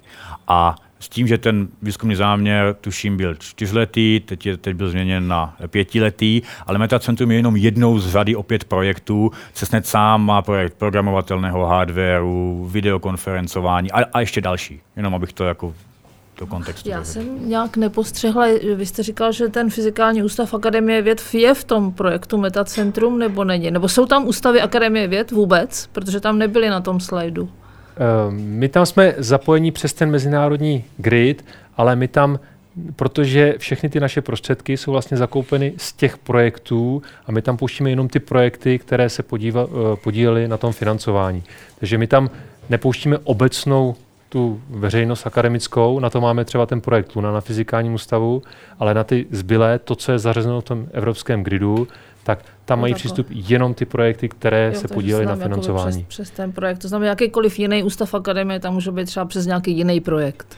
E, jakýkoliv jiný ústav, e, pracovníci jiného ústavu mohou počítat třeba na tom projektu Luna, ale pokud by se třeba podíleli na nějakém tom projektu, které podporujeme, jako jsou ty D0 experimenty Což není pravděpodobné, protože no, fyzika část no, jasně, se dělá no, to... zrovna u nás. no. A pak mám jeden takový dotaz, který teda nevím, jestli je úplně jako, jestli jsem úplně v míse, ale kdyby někdo z těch, z těch institucí měl přístup do databází, který je licencovaný přes konzorcium třeba nějaký, to se nedá sdílet, jako, aby tam potom mohl přes něj někdo jiný. To je, to je něco, co v podstatě řešíme, to je obdoba toho, co řešíme s komerčními aplikacemi, to znamená s licencovanými aplikacemi. Například příkladem je, příkladem ten program Amber z výpočetní chemie, ten je, tam se platí nějaká, nějaká netriviální e, licence a většinou si ho zakoupí nějaká skupina na, nějakém, na nějaké e, instituci. Tak jak my to řešíme, tak my to řešíme e, tím, že ti, kdo si zakoupili tu danou licenci, dostanou přístup a nikdo ostatní ne. A pokud další skupina prokáže, že má platnou licenci na tento software v dané verzi, my jim ji zpřístupníme. A řešíme to prostě přístupovými právy. Takhle. Já bych teda ještě k tomu doplnil, v tom se ukazuje i výhoda některých těch společných řešení, že některé ty licence nejsou na uživatele, ale jsou na ty stroje. Takže my potom třeba v rámci toho projektu Luna máme licence na některé velmi drahé programy a všichni uživatelé toho uh, mm, systému mohou využívat i ty licence.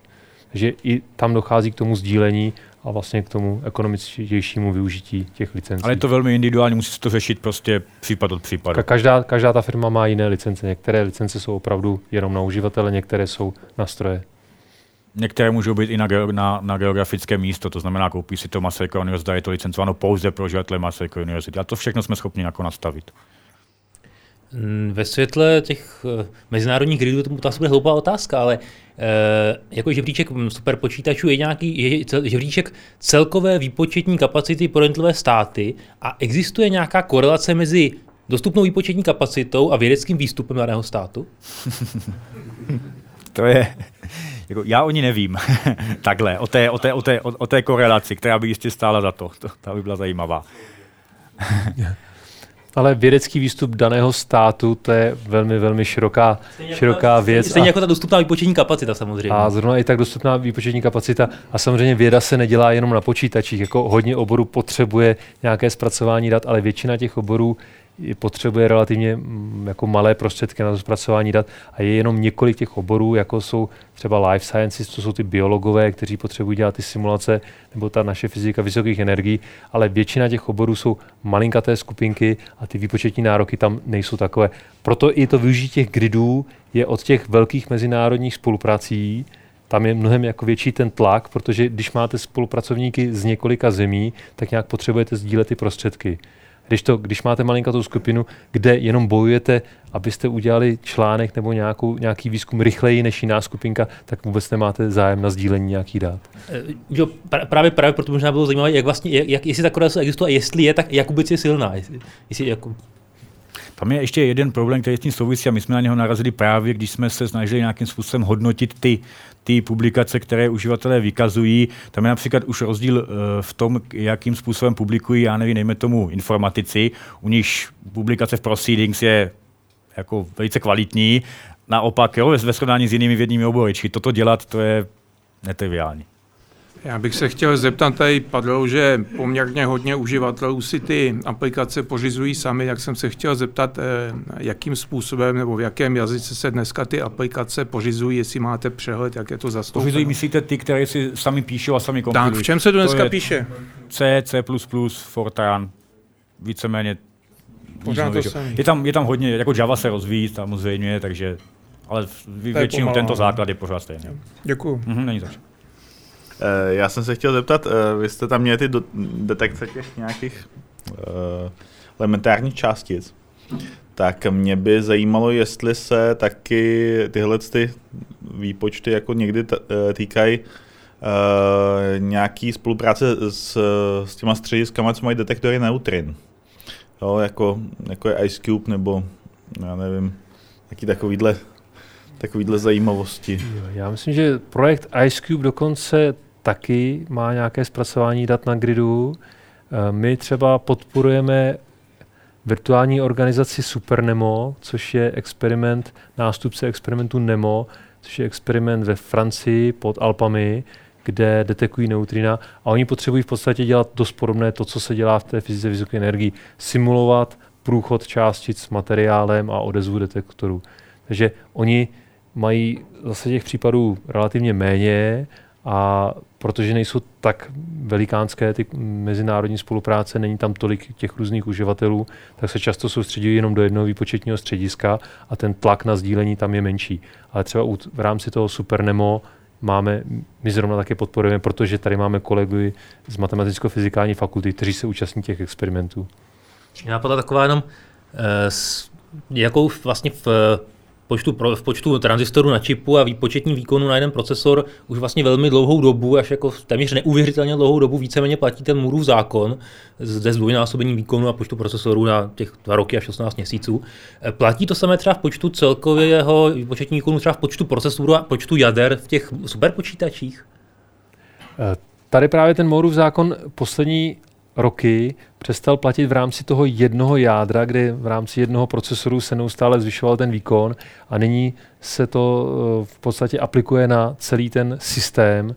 Takže v podstatě my vidíme, že ta výkon těch eh, počítačů stoupá, nestoupá tolik výkon těch jednotlivých jader, ale stoupá výkon těch počítačů. To znamená, počty tranzistorů zřejmě vlastně na tom čipu, když už nebudeme brát v jednom jádře, ale na tom čipu, jako neustále jako ještě vyhovují tomu Mooreovu zákonu, což je v podstatě taková jako přibližná věc, že za jeden a půl roku, za dva roky se nám zdvojnásobí ten výkon.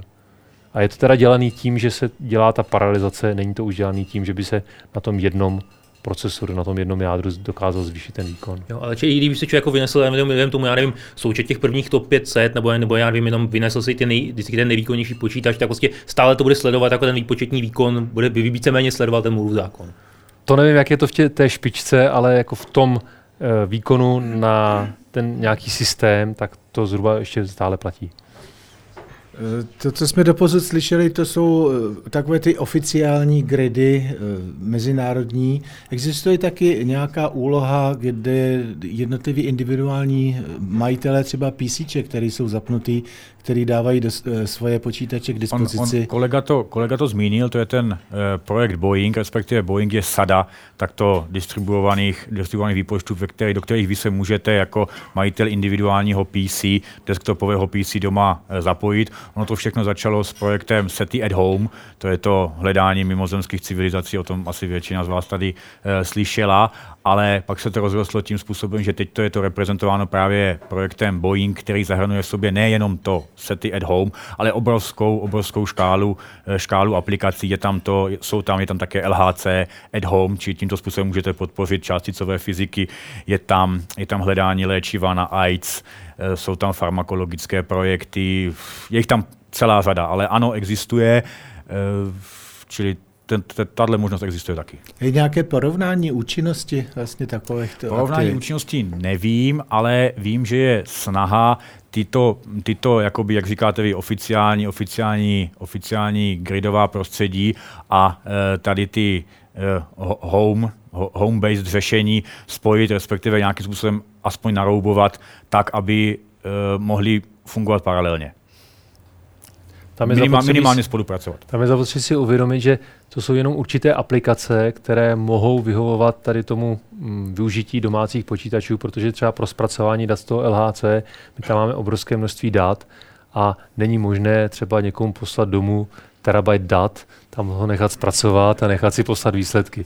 To bychom se i na rychlém relativně rychlém, eh, i když má někdo jako přístup k rychlé lince, tak to bychom se nikdy nedočkali. A zároveň je tam i potřeba určité spolehlivosti toho věci. Pokud byl ten projekt Set at Home, kde se hledal pouze pozitivní nějaký signál, tak tam bylo jednoduché ověřit, ano, tady v tomhle tom v této části byl nějaký pozitivní signál, že se to dalo lehce přepočítat. Ale my potřebujeme propočítat, eh, zpracovat všechna ta data a z těch dat jako vybíráme nějaké věci, ale musíme mít na zřeteli všechna ta data. Nemůžeme jako vybrat jenom jeden kousíček a říct na ostatní všechno zapomeneme. Takže ne každý ten projekt je schopný využívat tady ty domácí sítě. Já bych měl taky jeden takový naivní dotaz. Mě by zajímalo, jestli už se objevily nějaké úlohy, které by byly náročné na rozměry toho počítače, protože čím se víc jako zvětšují rozměry toho počítače, tak vlastně rostou časy, kterými se vlastně předávají data jednotlivý procesory mezi sebou. A jestli už je to tak daleko, že, že by byla nějaká úloha vlastně náročná na to, aby ty procesory byly co nejblíž u sebe. To se asi týká nějakých reálných simulací, že? to se to asi normální běžných výpočtů to budou, netýká. Podle mě to budou typické ty právě v té, v té další přednášce. Mám ty jakoby dva typy výpočetních problémů. To znamená ten, který je optimalizovaný právě na ty superpočítače, respektive na ty uh, SMP, Symmetric Multiprocessing uh, stroje, které mají sdílenou paměť nad obrovským, obrovským počtem procesorů a tam to jsou typicky paměťově náročné aplikace a podobné, když to na tom druhém e, pólu stojí přesně ty aplikace eh, nezávislé, vyloženě nezávislé úlohy, e, respektive ty, které jsou velmi dobře paralizovatelné a které, kterým nevadí, že je tam potřeba velké, velké komunikace a pro ty je potom to cluster-based řešení to správné. Je taková drobnost, eh, jsou nějaký, právě s tím jsou nějaké úlohy, které by byly špatně paralizovatelné jako jedním nebo druhým způsobem, že, prostě, že, že, jsou jako, že by byly z nějakého důvodu prostě vyžadovali, aby opravdu existoval jako jeden super procesor a jedna prostě super paměť, eh, že by prostě bylo složité je paralizovat jakýmkoliv způsobem. Jsou nějaké takové úlohy? Jako většinou podle mě, eh, aspoň co vím, tak je to jeden z těch dvou extrémů, které jsem popisoval. Jo? Ale že by byla taková, která je která by žadala single, nevím, nevím o ní. Ale to neznamená, že neexistuje. Já si dám ještě jednu otázku, mm-hmm. když už jsem se tu smál těm, těm humanitním vědám. E, máte taky nějaké úlohy od humanitních věd, jako třeba nevím, modely chování společnosti nebo podobně? To je, ano, třeba od humanitních věd v metacentru moc ne, pokud do toho nebudu počítat uh, silnou skupinu ze západu Českého jezdy, která se zabývá rozpoznáváním řečí a jazyka počítá jazykové korpusy a nějaké takovéto, takovéto věci. Mimochodem, teď jsem si vzpomněl na jednu věc. Já jsem ukazoval ten přehled těch aplikačních domén. Pokud vás tohle bude zajímat do detailu, tak my teď v Metacentru připravujeme materiál, který bude jak v tištěné, tak i v elektronické formě a v elektronické bude určitě dostupný na webu, který sice nazýváme ročenka, ale není to přímo ročenka, je to průřez eh, toho, co se v Metacentru takových ukázkových aplikací počítalo za posledních několik let. Takže pokud budete chtít vidět přímo ty, ty aplikace detailně, je, je možný, bude možné si, ji stáhnout. A co se týká těch humanitních věd, tak v Metacentru ne, ale právě v tom evropském projektu je silná skupina kolem human related, related věcí. Já nevím detaily, protože já jsem v ní ne, nejsem jako aktivně zapojen, ale existuje. Nevím, nevím, co přesně tam řeší, to vám neřeknu. Ale a, a minimálně na té mezinárodní úrovni by měl, měli něco takový fungovat. Adresa. Ta adresa webová, no. meta, meta, meta.cesnet.cz Mám tady dva malé dotázky. Ty úlohy typu data mining, čeho se týkají? A jestli na tom metacentru taky náhodou neběží ten archiv matematických článků od roku, já nevím, 1800 něco, no, doktor. Obecně data mining... Podplňák z Masarykovy univerzity taky, Aha, od, Bartošek myslím. Myslíte digitální knihovny? Digitální knihovny. Digitální knihovny tak, a spol. Digitální knihovny. Já vím, že jsme v interakci, konec konců jsme ve stejné budově, ale nevím, jestli to řeší přes Metacentrum nebo na to mají nějaký čistě dedikovaný stroj. To, jo. stroj ale to jestli nevím. vy s tím třeba počítáte s nějakýma takovými archivama. Určitě. S tím jo. ano, to je něco, co to je velice dobrá to otázka. To je velice dobrá otázka, protože to je něco, o čem jsem moc nemluvil.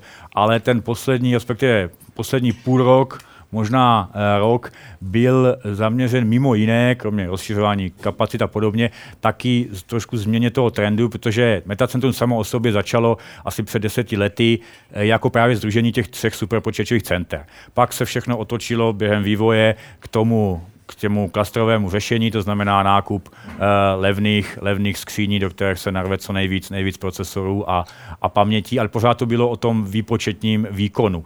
Ale právě v té poslední době se to přiklání k datovým úložištím a a, a, a tady k, té, k, této, k této oblasti. A my máme interakci například s uh, Moravskou zemskou knihovnou, kde jim ukládáme tuším 10 terabajtů dat a další. Čili já nevím přesně, jestli ten, jestli ten projekt digitálních knihoven, co má pan Bartošek, je, je taky zahrnout, nicméně v tímto směrem se to rozšiřuje. A jste se ptala obecnou otázku data mining úlohy, já k tomu asi nebudu moc schopen říct nic víc, než prostě obecně, obecně nad nějakou velkou skupinou dat v hledání jakéhokoliv vzoru, pattern recognition, něco v tom smyslu. Ale detailně ne, nevím, detailně vám nemůžu říct.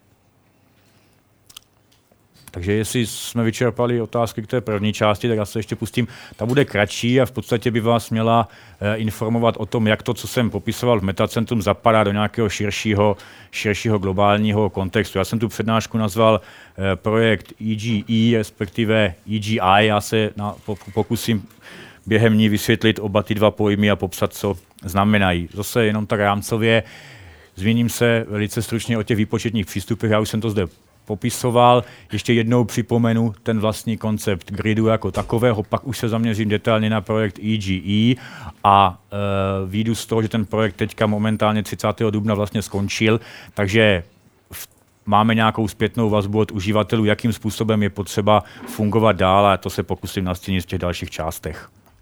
Takže co se týká těch výpočetních přístupů, je to to, co jsem tady popisoval. Máme víceméně dvě extrémní možnosti. Buď se přikloníme k tomu, respektive máme aplikaci, kterou, kterou musíme danou povahou té aplikace řešit na superpočítači.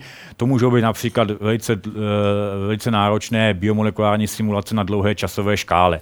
To znamená, chceme studovat skutečně biomolekulární systém obsahující 100 tisíce eh, atomů a chceme vidět, jak se na nějaké rozumné eh, časové škále chová, pak nám nezbývá nic jiného než výkonný superpočítač, anebo právě potřebujeme řešit nějaké extrémně paměťově náročné aplikace. Pro ty v podstatě v Evropě vzniklo něco, co já nazývám superpočítačový eh, grid a je to propojení největších superpočítačových center v Evropě.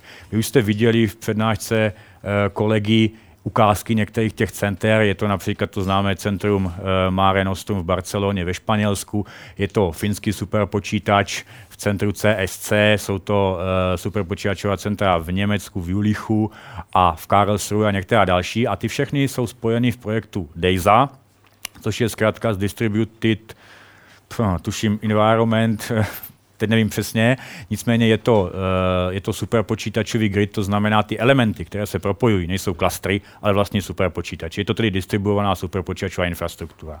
Pak máme ten druhý extrém, který jsem taky naznačil, to znamená, máme jiný typ aplikací. Máme parametrické studie, kde měníme nějaký parametr a generuje nám to obrovské množství, eh, obrovské množství vstupních úloh, nebo máme eh, vyloženě paralelní výpočty formou MPI, nebo jsou to nezávislé data mining úlohy, které můžou běžet nezávisle a minimálně komunikují eh, vzájemně, tak proto je potom optimální to druhé řešení a to je Eh, grid založený na klastrech. A ten je právě v té evropské a celosvětovém měřítku reprezentován tím projektem EGE. Ta zkrátka je z Enabling Grids in e-Science. Ono to původně před 6 lety, kdy ten projekt začínal, bylo Enabling Grids in Europe, ale tím, jak ten projekt se rozvinul, tak nakonec se rozvinul za hranice Evropy a o, o tom budu mluvit dál a proto ta zkrátka byla takhle upravená a je to tedy panevropská gridová platforma, v níž Metacentrum taky jistým způsobem participuje. Toto je důležitý slide, jenom tak pro, pro připomenutí toho, co teda ten grid, co tím gridem vlastně máme skutečně rozumět. Ta idea, která stojí za tím, za tím uh, pojmem, je ta, že grid je v podstatě propojením zdrojů, to znamená výpočetních a úložních, jednotlivých individuálních organizací a má dva cíle. Ten úplně primární cíl je zjednodušit zájemnou spolupráci a to sdílení zdrojů a tím druhým cílem je potom samozřejmě i paralelně navýšit efektivitu takto zapojených zdrojů. Ta důležitá poznámka vlevo vlevo dole je o tom, že není dobré a rozumné si grid představovat jako nějaký distribuovaný superpočítač, který je poskytován anonymní, anonymní třetí stranou. Vždycky je to o té vzájemné kolaboraci, o tom, o tom vzájemném nastavení, jaké zdroje chci sdílet, s kým je budu sdílet, koho na ně pustím a, a potom o nějakém vyučtování, jakoby accountingu, o nějakém vyučtování za spotřebu. Takže teď už konkrétně k tomu projektu EGE. Já jsem mluvil o projektu, ale ona to je popravdě série projektů, respektive byla. Byla to série tří dvouletých projektů. Ten první EGE fáze 1 začala v dubnu 2004, v, v dubnu 2006 následovalo EGE 2002 a nyní skončil ten třetí projekt fáze 3, skončil přesně 30. dubna čili před nějakými 14, 14 dny a jeho cílem bylo ustavit tu gridovou platformu ne na národní úrovni, ale po celé Evropě. Jak se to povedlo, ukážu na následujícím slajdu. Čili musíme si uvědomit, že tím cílem primárním bylo propojit x zemí, několik desítek zemí a většinou v každé zemi ještě několik, řeknu, individuálních až desítek institucí. A toto nějakým způsobem manažovat není triviální, to všichni ví. Takže bylo potřeba nějak tady tu velkou obrovskou spolupráci rozdělit, takže regionálně ten projekt byl rozdělen do takzvaných federací. To znamená například eh, my, jako reprezentanti České republiky, jsme byli v takzvané Central Europe federaci, kde spolu, spolu s námi byli Slováci, Poláci, Maďaři, Rakušané a ještě některé další státy. Interně potom ten projekt byl rozdělen do tří typů aktivit. Já je tady uvádím jenom pro přehled. Byly to tzv. servisní aktivity. Ty už měli za cíl nainstalovat ten vlastní hardware, monitorovat, zda ty stroje fungují, případně je udržovat a podobně.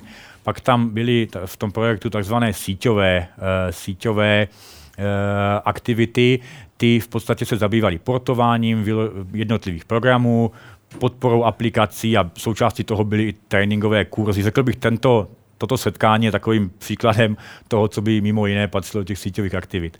A poslední, ale ne, ne, ne nejméně významné, byly aktivity takzvané výzkumné, které se právě zabývaly vývojem té softwarové vrstvy. Toho, co vy musíte na ten hardware nainstalovat, aby to bylo schopno být zapojeno do toho velkého gridu. Já už jsem tady zmínil, že ten middleware, který byl vyvinut v projektu EGE, se jmenuje G-Lite. Toto je ten důležitý slide, který byste si pravděpodobně měli eh, odsud odnést, pokud se bavíme o EGE. Toto je přehled toho, jaká je momentálně ta EGE produkční gridová infrastruktura. Každé to žluté místo na té mapce v podstatě znázorňuje místo, kde jsou nějaké výpočetní a úložné zdroje, které do toho EGE přispívají. Těch zdrojů je momentálně 300 po celém světě. Není to jenom v Evropě, vidíte, že jsou ve státech, v Jižní Americe, v Ázii a celkově je to tedy v 50 zemích. Co je důležité, je, že ta infrastruktura jako taková je momentálně schopná zpracovávat 330 tisíc výpočetních úloh za den. Proč? Protože pod ní stojí 150 tisíc procesorových jader. Celkově ten dostupný úložný prostor je asi 28 e, petabajtů a budeme se bavit o uživatelích, tak ta infrastruktura samotná má momentálně přibližně 15 000 uživatelů, které jsou právě rozšíření do těch jakobych logických podjednotek a to jsou ty virtuální organizace. Těch je momentálně něco více než 200. Takže ještě jednou konkrétněji trošku eh, k té, k té struktuře toho EGE samotného. Já jsem tvrdil, že existovaly tři fáze v těch jednotlivých dvouročních, dvouročních intervalech a ten první byl samozřejmě čistě dedikován tomu budování vlastní infrastruktury. To znamená, řešilo se, vyvíjel se ten middleware na jedné straně, na druhé straně se e, řešilo ty služby, co musí být nainstalované za služby na těch zdrojích, jak to bude celé fungovat. Ta fáze 2, která začala v dubnu 2006, potom přešla e, na jiný cíl a jakým si způsobem ta infrastruktura byla ustavená, fungovala a fungovala primárně pro ty částicové fyziky, pro ty experimenty LHC, o kterých mluvil kolega, Atlas, Alice, mají ještě dva další, LHCb, CMS. A cílem EG2 bylo rozšířit ty aplikační podporované aplikace mimo tu částicovou fyziku.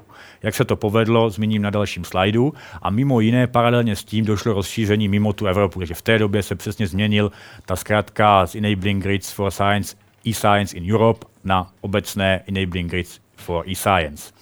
No a ta třetí fáze, to je to, co jsme zažívali poslední dva roky, kdy už ta produkční infrastruktura byla ustavená, byla jistým způsobem stabilní, fungovala, ale objevily se na ní některé problémy, které já v zápětí popíšu, takže bylo potřeba vyvíjet aktivity trošku e, směřované k tomu, jak tu strukturu změnit do nějaké jiné, jiné podoby. A o tom promluvím za chvilku. Tady jenom slíbený přehled těch aplikačních domén, které v EGE, v EGE eh, byly a jsou eh, aktivní. Ty aplikace, ty klíčové oblasti byly podporované v podstatě tím, že se vždy pro tu danou oblast, která se nějakým způsobem identifikovala, eh, ustavili, ustavil tzv. specifický klaster, ne jako hardwareový klaster, ale skupina uživatelů, která v té dané oblasti něco počítala, něco chtěla řešit, nějakou, nějaký svůj vědecký problém. Ty oblasti, které byly takto podporované, jich je šest. Zmiňuji tam částicovou fyziku, ale kromě ní to byla astronomie a astrofyzika, opět výpočetní chemie, e, oblast věd o Zemi, kam můžeme zahrnout poměrně široké spektrum e, aplikací od, od seismologie, vulkanologie e, a, a, a dalších jaderná fúze a vědy, opět široký pojem vědy o živé přírodě, to znamená všechno spojené s bioinformatikou, lékařské aplikace, biomedicína a podobně. Byly tam i další, které se přidali později, to jsou třeba ty zmíněné humanitní, humanitní vědy. Tady tento slide by měl ukázat to, že ta EGE produkční infrastruktura, byť je největší, je celosvětová, není jediná není jediná a kromě ní existuje řada dalších produkčních gridových infrastruktur, které jsou e, takto separované po celém světě. Ty, které jsou demonstrovány bílým, bílým oválem s modrým popisem, to jsou regionální projekty. To znamená, v určité části světa se ustavil jakoby regionální grid pro danou oblast. To znamená kolem středozemního moře, u baltických států, e, v Indii, v oblasti jihovýchodní Asie nebo projekt ILA, v oblasti Jižní Ameriky. Všechny tyto infrastruktury běží na tom middlewareu G-Lite. Kromě toho ale existují další infrastruktury, jako je v Japonsku na Regi, běžící na jejich vlastní middlewareu, to je middleware na Regi, a v Americe je gridový projekt uh, nazvaný OSG, Open Science Grid, který běží na americkém middlewareu, uh, který se jmenuje Globus. Samozřejmě tyto tři jakoby po té softwarové stránce, middlewareové, odlišné projekty se baví mezi sebou. To znamená, existují snahy uh, o interoperabilitu, o to, aby úlohy, které běží na Globusu, mohly běžet v G-Lite a vzájemně se mohly vyměňovat na těch zdrojích a podobně. Toto, toto všechno probíhá. No já jsem zmínil krátce program, uh, projekt uh, což je ten superpočítačový grid evropský, tak abych to úplně popsal kompletně. Samozřejmě ve státech spojených existuje ekvivalent DAISY a to je americký superpočítačový grid, který nese název TeraGrid. Pravda je, že ač ty e, infrastruktury existují, nějakým způsobem fungují, tak se nevyhnuli nějakým problémům.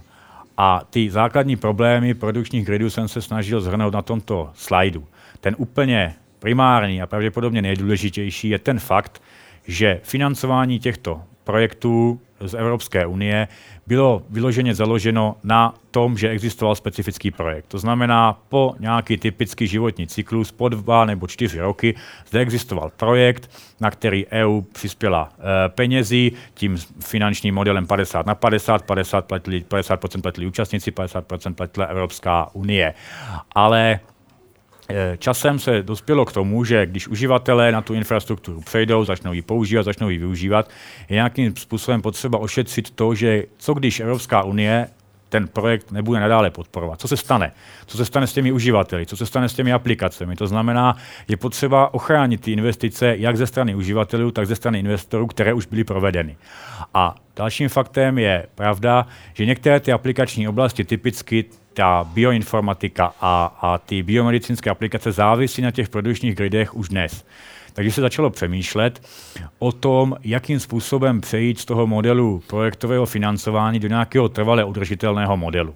A toto byl, toto byl klíčový problém posledních dvou let a dospělo se k tomu, že pravděpodobně jediné řešení implementovatelné je e, to, vytvořil se nový projekt, ale založený na myšlence, že ten trvalé udržitelný grid, který by měl fungovat nezávisle na tom, jestli přijdou peníze od EU, nepřijdou, se musí vytvořit na základě podpory ze strany něčeho, co nazýváme Národní gridové iniciativy, takzvané NGI, National Grid Initiative.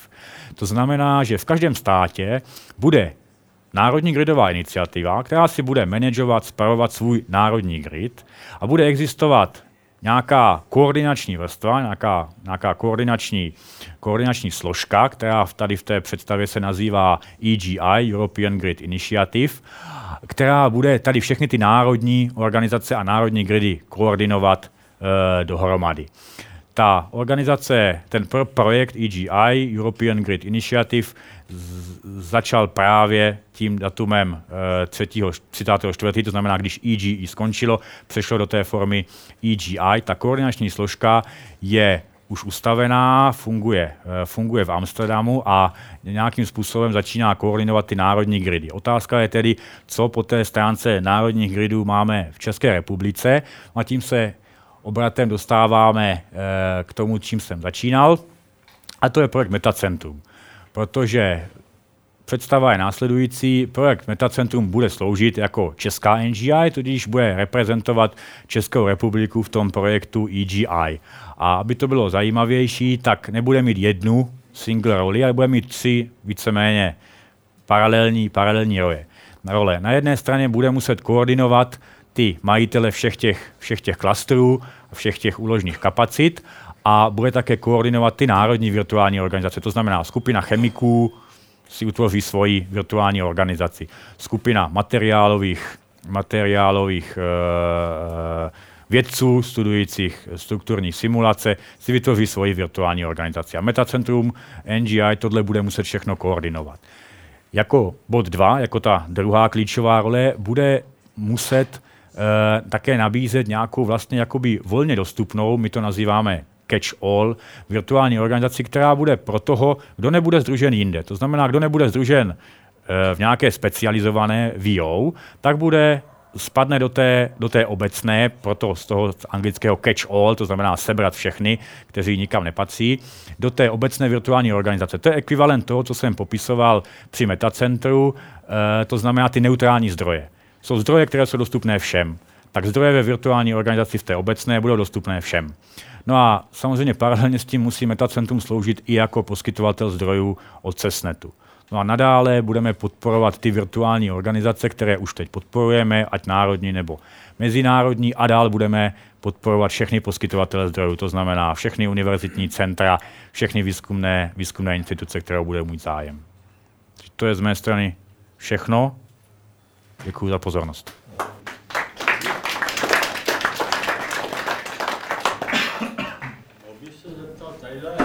Ještě, moment, moment, moment, moment, moment. 3000 jader, 300 terabajtů, 150 kW. Jo?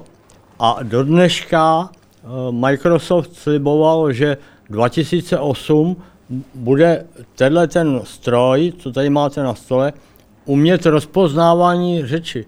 Dneska, do dneška neumí nic, no, až na nějaký slovíčka, jo, který já mám doma, já nevím, jaký super počítač, dvouletou holku, ta umí všecko, ta vám řekne, co si vzpomenete. A nestojí to 150 kW ka- každou hodinu. Jo? No a tak čemu to je takový kilowaty nebo megawaty? No to je k tomu, co ta holka právě nedokáže. Mně je to jasný, já, já to vím, co to dokáže, jo. Ale proč to ne, eh, eh, nespojí všechny ty centra, ty EGI? No, to se právě děje. A to se děje, a, to jsem chtěl dokázat no, tak tady by to tím, co jsem muselo ukazoval. být vyřešený za hodinu, ne? To je přesně, Když co ta už se holka to má za dva roky, jo, a oni to nedokážou za, eh, já nevím, no, t- už dělají 30 let, no, ale To je, je podobné jako s jadernou fúzí, že? Na tom už se taky No. dělá dlouho. no, to, to je to samý, no.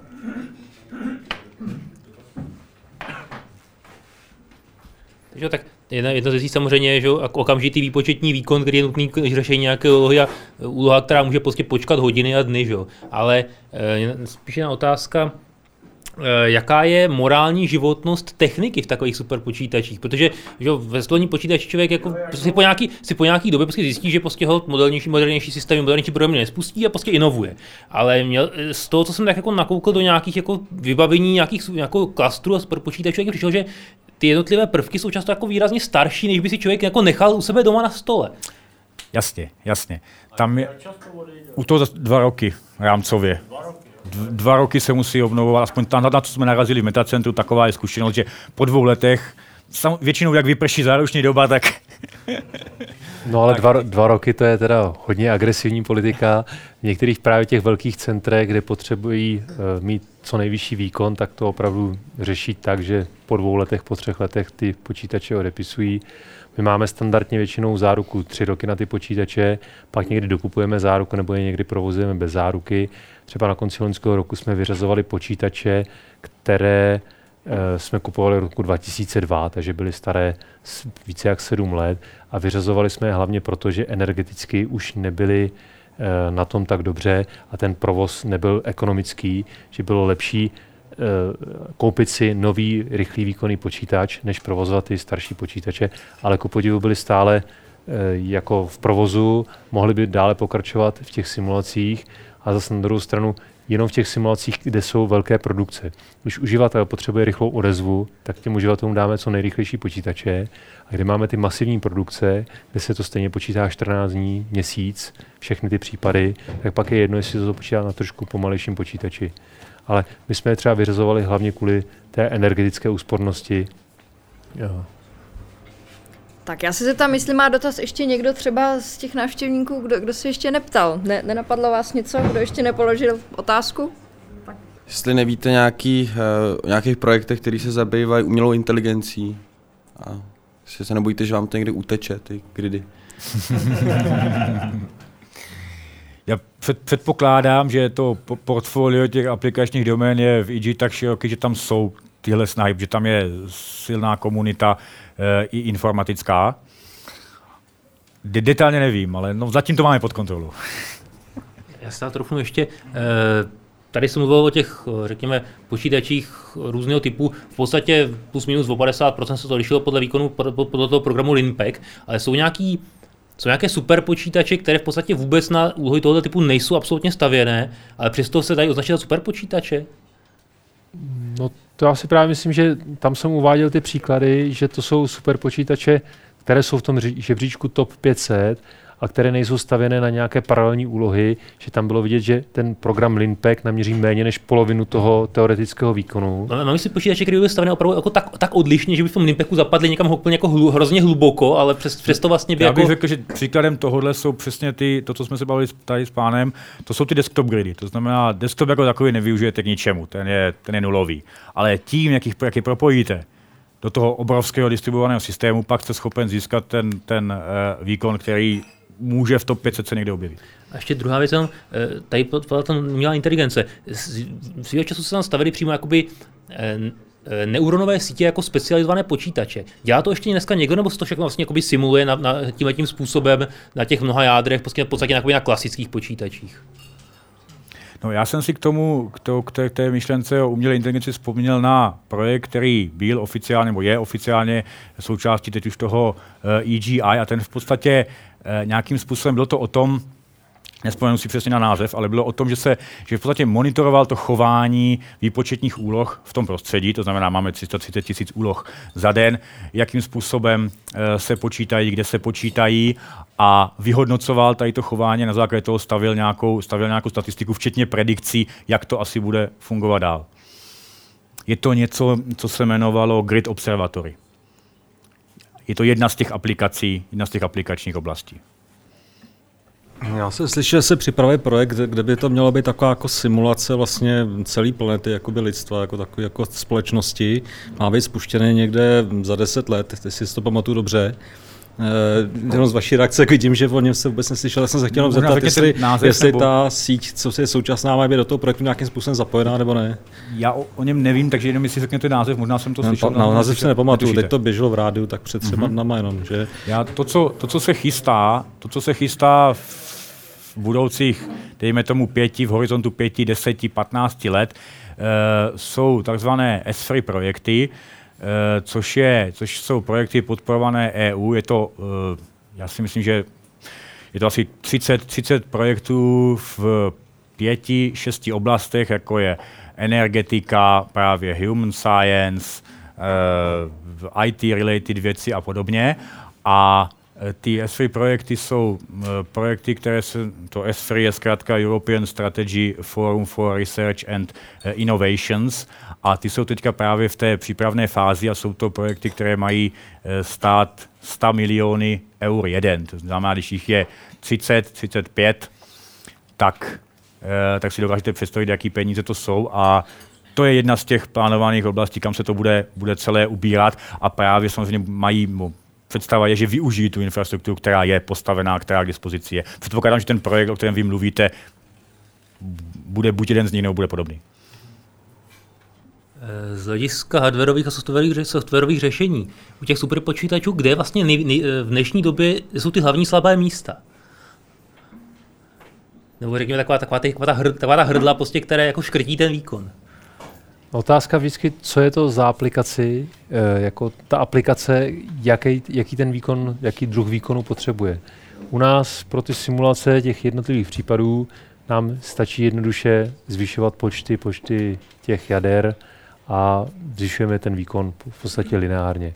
Jsou pak jako jiné aplikace, které škálují na několik desítek procesorů, kde právě potřebují komunikovat mezi sebou a pak tam je ten slabý článek, ta komunikace mezi těmi procesory. Že vždycky ten jeden procesor musí počkat na výsledek dalšího procesoru a sdělit si ho a nějak buď to přes tu společnou paměť nebo po uh, nějakém komunikačním kanálu a pak, pak ten slabý, to slabé místo je pak ta komunikace mezi tím. Já bych, jestli můžu dodat, tak bych řekl, že úzké hrdlo je právě paralelizace těch jednotlivých aplikačních programů. Že to, na, na to poměrně často narážíme, že ten program je schopen škálovat do jednotek, desítek jader a jakmile to má být víc, tak je s tím problém. A přesně ten tyž problém je potom s tím, co už mluvil kolega, s tím přechodem a přenosem těch aplikací například na ty grafické procesory, na to, na to GPU. Tam, jo, tam, pokud bychom třeba měli nějaké snahy o portování právě chemických aplikací na GPU a narazilo se na to, že, že převést tu aplikaci tak, aby, byla, aby běžela uh, účinně na tom grafickém procesoru, je skutečně netriviální. Mm-hmm. A zrovna k těm GPU, uh, už se, už se na tomhle, na tomhle principu staví, staví jako i super počítače nějaké, jako, že by zase jako, uh, že by vlastně jako přímo jako někdo stavěl, stavěl ten klaster přímo na těch, na těchto těch grafických Já nemám přesný, přesná data jako před sebou, ale ano. Ano, ale nemám teďka ani srovnání s tím, jak se to, jak se to třeba staví v top 500 a podobně. Ale ano. Mhm. Jenom, že jsem si teďka vybavil, ale eh, nepamatuju si to tak jasně, abych to mohl říct přesně, eh, že jsem slyšel o eh, nějakém školním projektu super počítače, který byl postavený z, her, z herních konzolí. A docela mě na tom zaujalo tenkrát, že ty konzole vlastně nebyly nějak upravený, že tam šlo vysloveně o softwarové řešení, že se to napojilo na sebe a ne. Jako třešinku na dotu k tomu, co říkáte, já jsem v tom přehledu, v, té, v tom posledním slajdu té metacentrové přednášky uváděl jméno projektu GridLab což byl projekt, do kterého jsme se, kterého jsme se účastnili před lety. A mimo jiné v něm bylo právě, právě zapojena několik herních konzolí. Jako. Dávalo se to k dobrému, že? Tam je, tam je to dáno tím, že ty herní konzole jsou v podstatě dotovány svými výrobci, protože ty výrobci potom vydělávají na prodej her. Takže ten hardware je relativně levný a jsou tam velmi výkonné procesory, jsou tam PC a opravdu několik projektů, kde se nakoupilo hodně těch herních konzolí a propojilo se to do nějakého výpočetního klastru. Tak oni mají hlavně hodně procesorů vlastně, je. jako z našeho pohledu, jo. No, oni mají, ty herní konzole nemají hodně procesorů, ale jsou vlastně levné, jako velmi, velmi levné. V podstatě jako ten výkon je tam vysoký na ten jeden. Ale když, když nakoupíte hodně, tak za málo peněz máte hodně procesorů. A mají vysoký výkon. Mají ten grafický výkon je opravdu vysoký.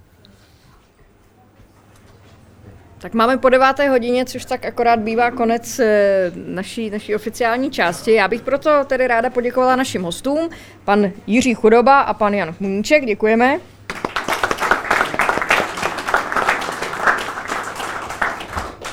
Jako obvykle děkuji i vám za e, vaše dotazy, které myslím dneska byly obzvlášť zajímavé.